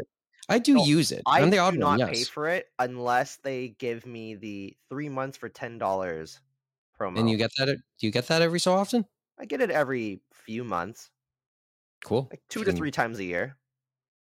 I was bribed by their Google Nest Mini and just never unsubscribed. Uh, um, that's really got me too. and, and, you know, honestly, like going for a walk without hearing ads only for Spotify is is nice. Like it's it's amazing like their method because like that's the only ads you get is just please subscribe to Spotify so like and they're so annoying like it it ruins the immersive experience of listening to music or a podcast. So like it's expensive. Oh, the other thing I do subscribe to is I do subscribe to um YouTube as well. Mm. Um again, I was bribed because of some like Pokemon Go integration or something. um but like honestly like it's it's amazing because my YouTube experience is completely different from most people. Like I get YouTube ads when I'm at school, which are exclusively for Grammarly, kind of funnily enough. Um, but like I don't get YouTube ads now, which is such a different experience. Like I just go on YouTube if I want to see a video, the video's there. Like it's it's it's don't have to don't have to wait 5 to 15 seconds. Yeah, like it's nice like when I, you know, have an ad storm on something like Twitch, it's so annoying. Um and I'm not going to pay for Twitch. I only watch my friend, really um, my friends, um, you know, little streams with like five to 10 people. Me too. Um, so like, it's not worth that, but like YouTube and Spotify, like it's more of like a, you know, user interface, like, um, you know, it's a comfort thing rather than like quality of life rather than uh, any particular content I'm getting. Okay. That's one way to put it. That's one way to put it. Okay you know, I feel like every time I stop paying for Spotify, they've added one more new thing to make the free experience worse. And this ads. time around, they've now embedded ads into the podcasts. They'll just stick them in at the beginning or they'll stick them in r- random in parts middle? in the middle because for a long um time they did not touch the podcast section. So the podcast never had ads. I should listen done by the content creators themselves. I should listen to the. Oh wait, I was say I was about to say I should listen to a podcast on uh, uh one of our episodes on on And- Spotify. And the problem is, is that even paid. paying listeners get those embedded ads now. So say that again. So Li- paying listeners. paying listeners will hear those embedded ads in podcasts now. I should listen to an episode of this podcast just for fun on on Spotify. I don't think happens. our episodes get affected, but I know, we're not, it's not as if we're trying to do anything with it. but I know a few others I've listened to. It's happened. You think it, they? Do you think they're anchor anchor uh, podcasts? Because that's that's a that's owned by Spotify, isn't it? I'm just wondering. I don't know. I'm just wondering how you ended up with But it. yeah, That's all. every time I've gone off and on, it's like, oh, they added more ads in between, or you Okay. don't hear as many songs in a row before you hit ads. And it felt noticeable, and I thought, wow, they're really trying to get me to pay. Yep, And that's how. and you know what? If I really how- had to pay every month, I'd try and make sure I can uh, get access to my old U of T email so that I can get five dollars a month instead of ten. well, I mean, that's sort of how that's sort of how um how Crunchyroll real were able to reel me in ten minutes of ads for every seven minute episode of uh of Battleship Tiramisu. You, you know where there's no ads?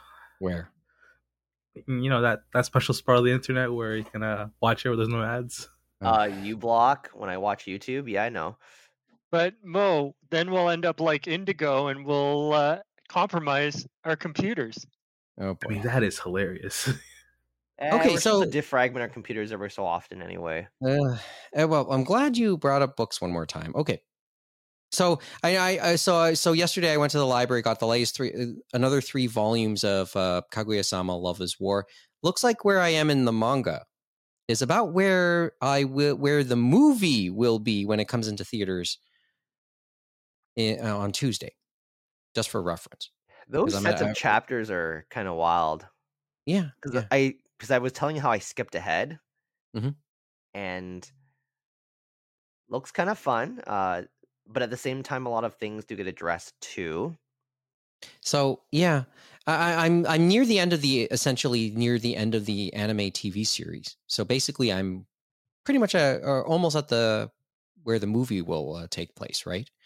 And I like that you finally gets more attention now. He's not just a useless side character. No, no, and they they really tell his story pretty well. Okay, here's my dilemma though. Here's my dilemma, Kevin, and I know you'll you'll do your best to talk me out of doing this. Okay. before we go tonight. Uh, 24 volumes of the of the manga have been released in in North America so far via via Viz.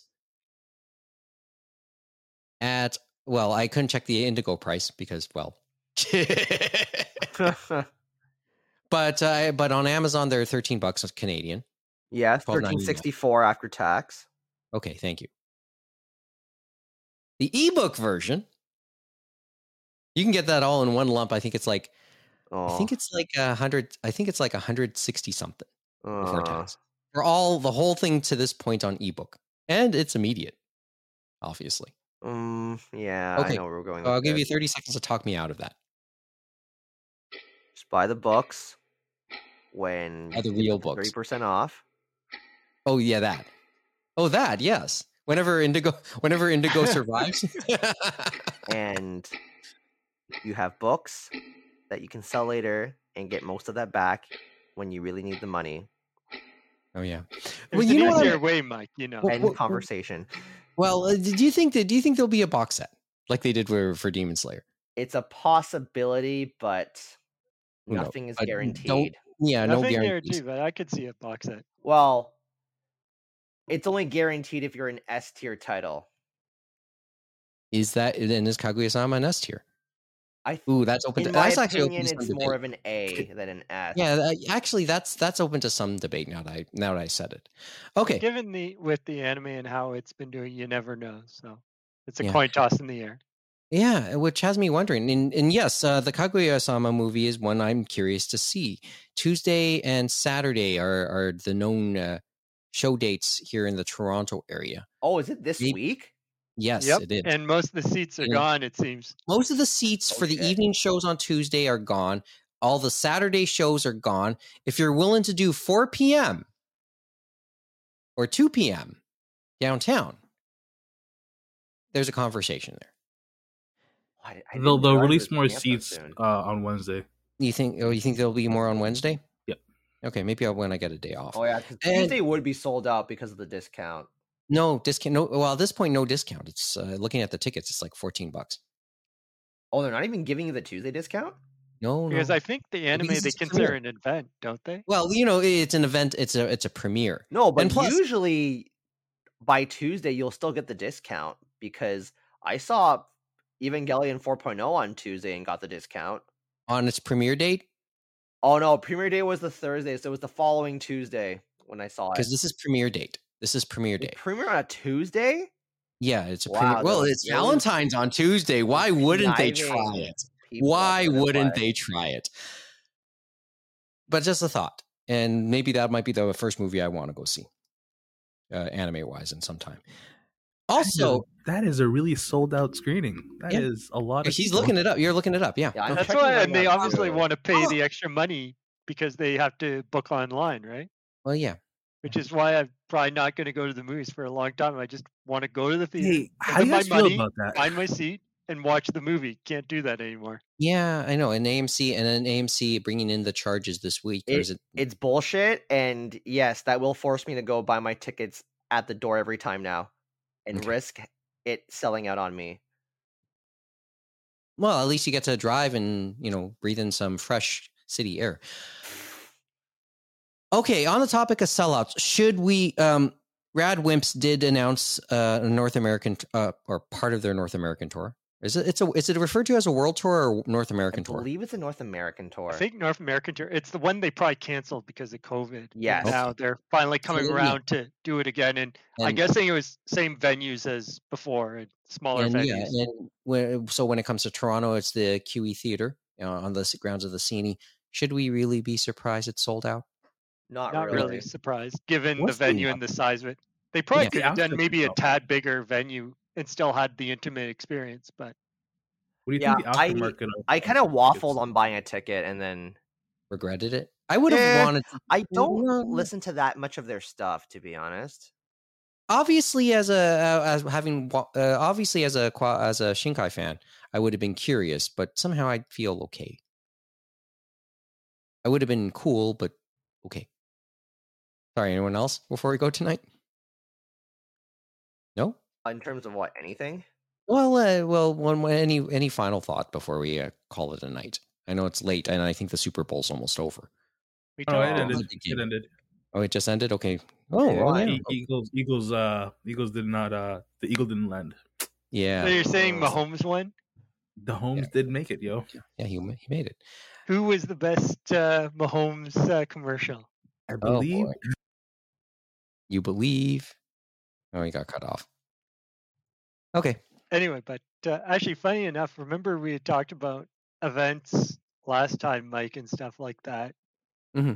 So we probably should update quickly. Like, remember we talked about that Japan Society uh, NYC, the uh, Japanese Animation and Global Era. The nice thing is uh, that people still want to watch it. They can on the Japan Society NYC uh, YouTube channel under we'll uh, their live feed, and mm-hmm. then mm-hmm. it's all recorded, which is kind of nice hopefully i'll be able to put up the uh, link in the in our show notes for last episode. And then uh, uh, i guess uh, Discotek had their uh, panel and stuff like that. It was an interesting uh, bunch of announcements and uh, some important things to tell people i guess. Like in regards to like shaman king digimon those type of ones they were saying well it's great you guys are supporting the english versions but please remember to support the Japanese versions, which they work so hard subtitling in that because they need the support if they want to do future shows where they do the original like Saturday cartoon type version and the Japanese version, which made me wonder. I wonder how Monster Hunter and um, Samurai Pizza Cats did because they did a similar thing for them. But I guess it's the type thing of the nostalgia is more stronger sometimes than you think for Do you the mean English Monster- version that they first watched. Do you mean Monster- Monster Rancher? Monster. yeah, Ranch. Monster Rancher. That's what I meant to say. Yeah. I said Hunter. I know. I'm looking now. I'm like, that's a game, not a. Not a well, actually, it is an anime now too. I, I forget which version they did turned into an anime, but yeah, Monster Rancher. That's terrible. okay. Went for the full Fox Kids and didn't get. But funny enough, they're thinking of the announcements. Uh, they had some interesting ones. Thinking on Western animation, they are continuing uh, to release some interesting ones on that SD Blu-ray. They're going to do uh, the Legend of Calamity Jane, which was a co-pro uh, between France and uh, WB, and I think that one they said didn't even go through all of WB when it aired. So uh, Americans will see it. I think they said it was on Teletoon. I can't remember if I saw it on Teletoon or not because I do think I remember seeing it late '90s. Do they have mummies alive yet? No, they do not, but we can always hope. And uh, they said, yeah, Kodocha, the next season is finally going to come out uh, soon and stuff like that. They had to go through a lot of subtitling for that, just like they did uh, many of those other things like uh, Shaman King and uh, Digimon, of course. And then uh, there were definitely some other ones. I think their big one was uh, Hideaki Anno's uh, Re Cutie Honey. They had announced that. yeah, that that was the biggest one. I think. Yeah, I remember seeing the pictures. Yeah, they had uh, Mazinger versus uh, Great General Darkness. That was another one they were going to dub. They talked about other things they had announced before, like uh, GaoGaiGar uh, Final, Aim of the Ace. They're going to do uh, the movie of that. And Mhm. so some other interesting little ones. I think some other classics. They said a win named uh, Amnesia and then uh, Iria. And those two, I think, were from CPM originally. Yeah, yeah. Those, those are old titles, but But they Yeah, had they- some different old ones. I think they even had a newer title through uh, Magical Girl, uh, Lyrica Nanoha Reflection. it's another yeah something in there.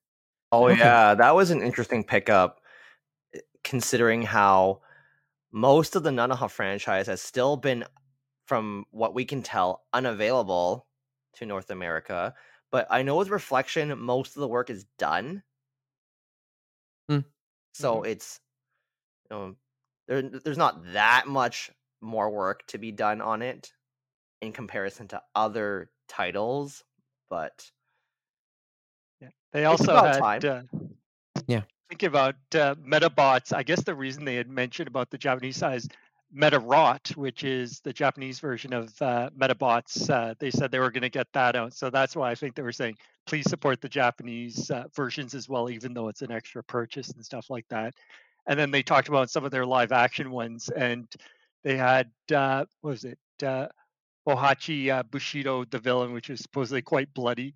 But the one that I think people were talking about that gave me a hilarious laugh was, and I think they said if they played the full trailer, we would have never had to watch the movie. The Bullet Train. And do you Hmm. want to know what the Bullet Train's about? Um, I'm afraid to find out, but Have you ever watched Speed? Keanu Reeves, Yeah, Sandra Bullock. Oh, it's basically uh, basically like that. I'm sure. I know how the movie ends. All the Japanese people got onto uh, this nice bullet train in the 70s. It went really fast. They thought, oh no, uh, it can't stop and stuff like that. But there was no bomb uh, below or anything like that. It actually stopped and got off on time at the station. Everyone went home. I'm sure that's what happened.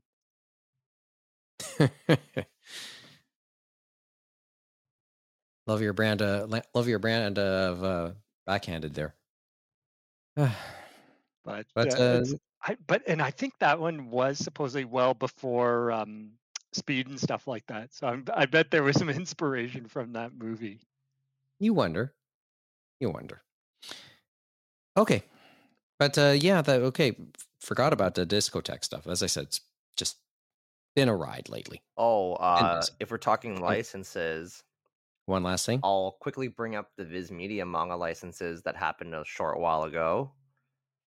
Okay, So, last thing. uh, they confirmed Stone Ocean is going to be printed, but that was a given because they were already doing the digital chapters for that on the Shonen Jump app. JoJo's Bizarre Adventure Stone Ocean, so part six. they're doing some spy family like filler guidebook stuff, you know, stuff that of course they're going to license that to get more money. Or uh, Ito, I believe. The the Demon Slayer Kimetsu Academy uh side manga which I didn't know they actually turned this into a series because I know I remember hearing about that actually. I totally read that. Cuz every oh, so yeah. often uh Koyoharu Toge would do some short little comics or just little images of the characters as if they were in a high school. Those are hmm. always mm. cute to see. So uh Nezuko instead of the scroll it has a loaf of bread in her well, loaf of, yes she's constantly nibbling on bread. So yeah. Uh let's see right, what else. go down the list. Anything else? Mimi's tales of terror which is another junji ito work because it's the gift that keeps on giving for them. why not? They seem uh, to be doing like two or three a year and stuff like that works for them on the high end. Yeah. And uh Blade the Moon Princess by Tatsuya Endo, the creator of Spy Family. Well, uh, strike the iron while it's hot. Uh, Takopi's Original Sin, which is a jump, a short jump plus series. That's only two volumes, but it seems like uh, the internet did enjoy that one, so it was, it's looks like a quick and easy pickup. Uh, the Dracula Midnight Children manga by uh, Shinichi Sakamoto looks like they picked that up because maybe they lost the bid on Innocent, perhaps. Who knows what happened on that? Mm-hmm.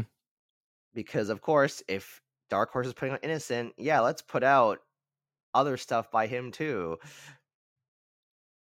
And an FMA 20th anniversary book, and uh why not? And let's see, three more things like note. Uh, so they did get some shojo manga licenses in. Um, they got. That was going to be my question. Is there shojo for you? Okay, yeah, let's hear them. So Sakura Saku by Iosaki Sakisaka. So that's the Strobe Edge and Ao Haru Ride creator. Uh, Tamon's B side by Yuki Shiwasu, who did Takane and Hana. And Neighborhood Story by Ai Yazawa. Wow. That's a name. that was a bomb. I That's a name I remember. They announced that, and, and I was like, "Damn, you finally did it, Viz! You bastards!" Huh. Yeah, that's that's a pre-order for me. Yeah. Wow. Can't believe it's that's finally coming out. That's pretty good. Okay. Well, the, now we all know there are things to look forward to. So there you go.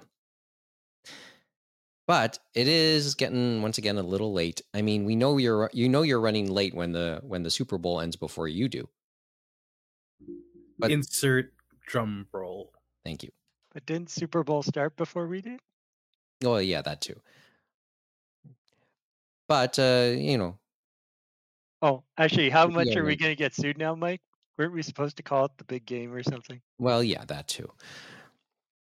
Anyway, uh, but well, at least that's over with, and so is uh. Well, for now, the confer- uh, for us, you know, the chats always continue, but uh, for now, we got to finish the conversation for tonight. So uh, that's all we got for now. Once again, if you want to contact us, anime roundtable at gmail.com, at anime roundtable, anime roundtable.com. Yes, I'll mention Twitch, twitch.tv slash anime roundtable, and I'll uh, do some experimenting in the next, hopefully, couple weeks. And maybe you'll see that on the YouTube channel too.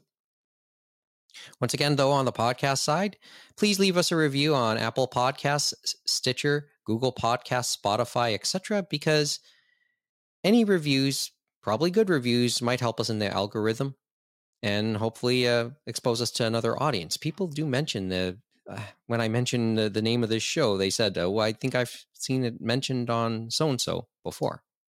But in the end, you know what type of reviews we're looking for, right, Kevin? Of course. Five star ones, or four yeah. star ones, or three star ones. Heck, or even just one stars. Or, or ones, because at least we know somebody has listened. Well, preferably not one star, if I had to be honest.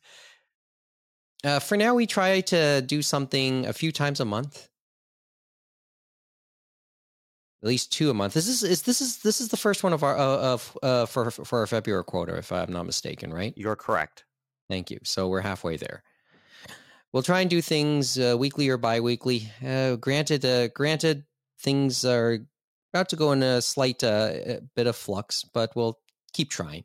In any event, though, please give us a subscribe, a like, or a follow on any of the platforms we're on so you don't miss out whenever we actually do something. Also, if you have a Spotify account, a paid one, like uh, a few of us do, uh, sometimes we just forget to end, end, our subscriptions. But if you do have a, a paid Spotify account, please check out the Anime Roundtable playlist for a list of songs based on things we bring up every so often on the show. The theme song is entitled Fubuki Snowstorm by Piko Misaki, which is the title track of her current album.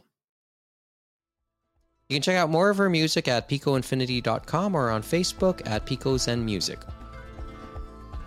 You could have listened to any anime podcast in the world, but you decide to listen to ours, and we do appreciate it. Thanks for listening. And join us again for another edition of the Anime Roundtable.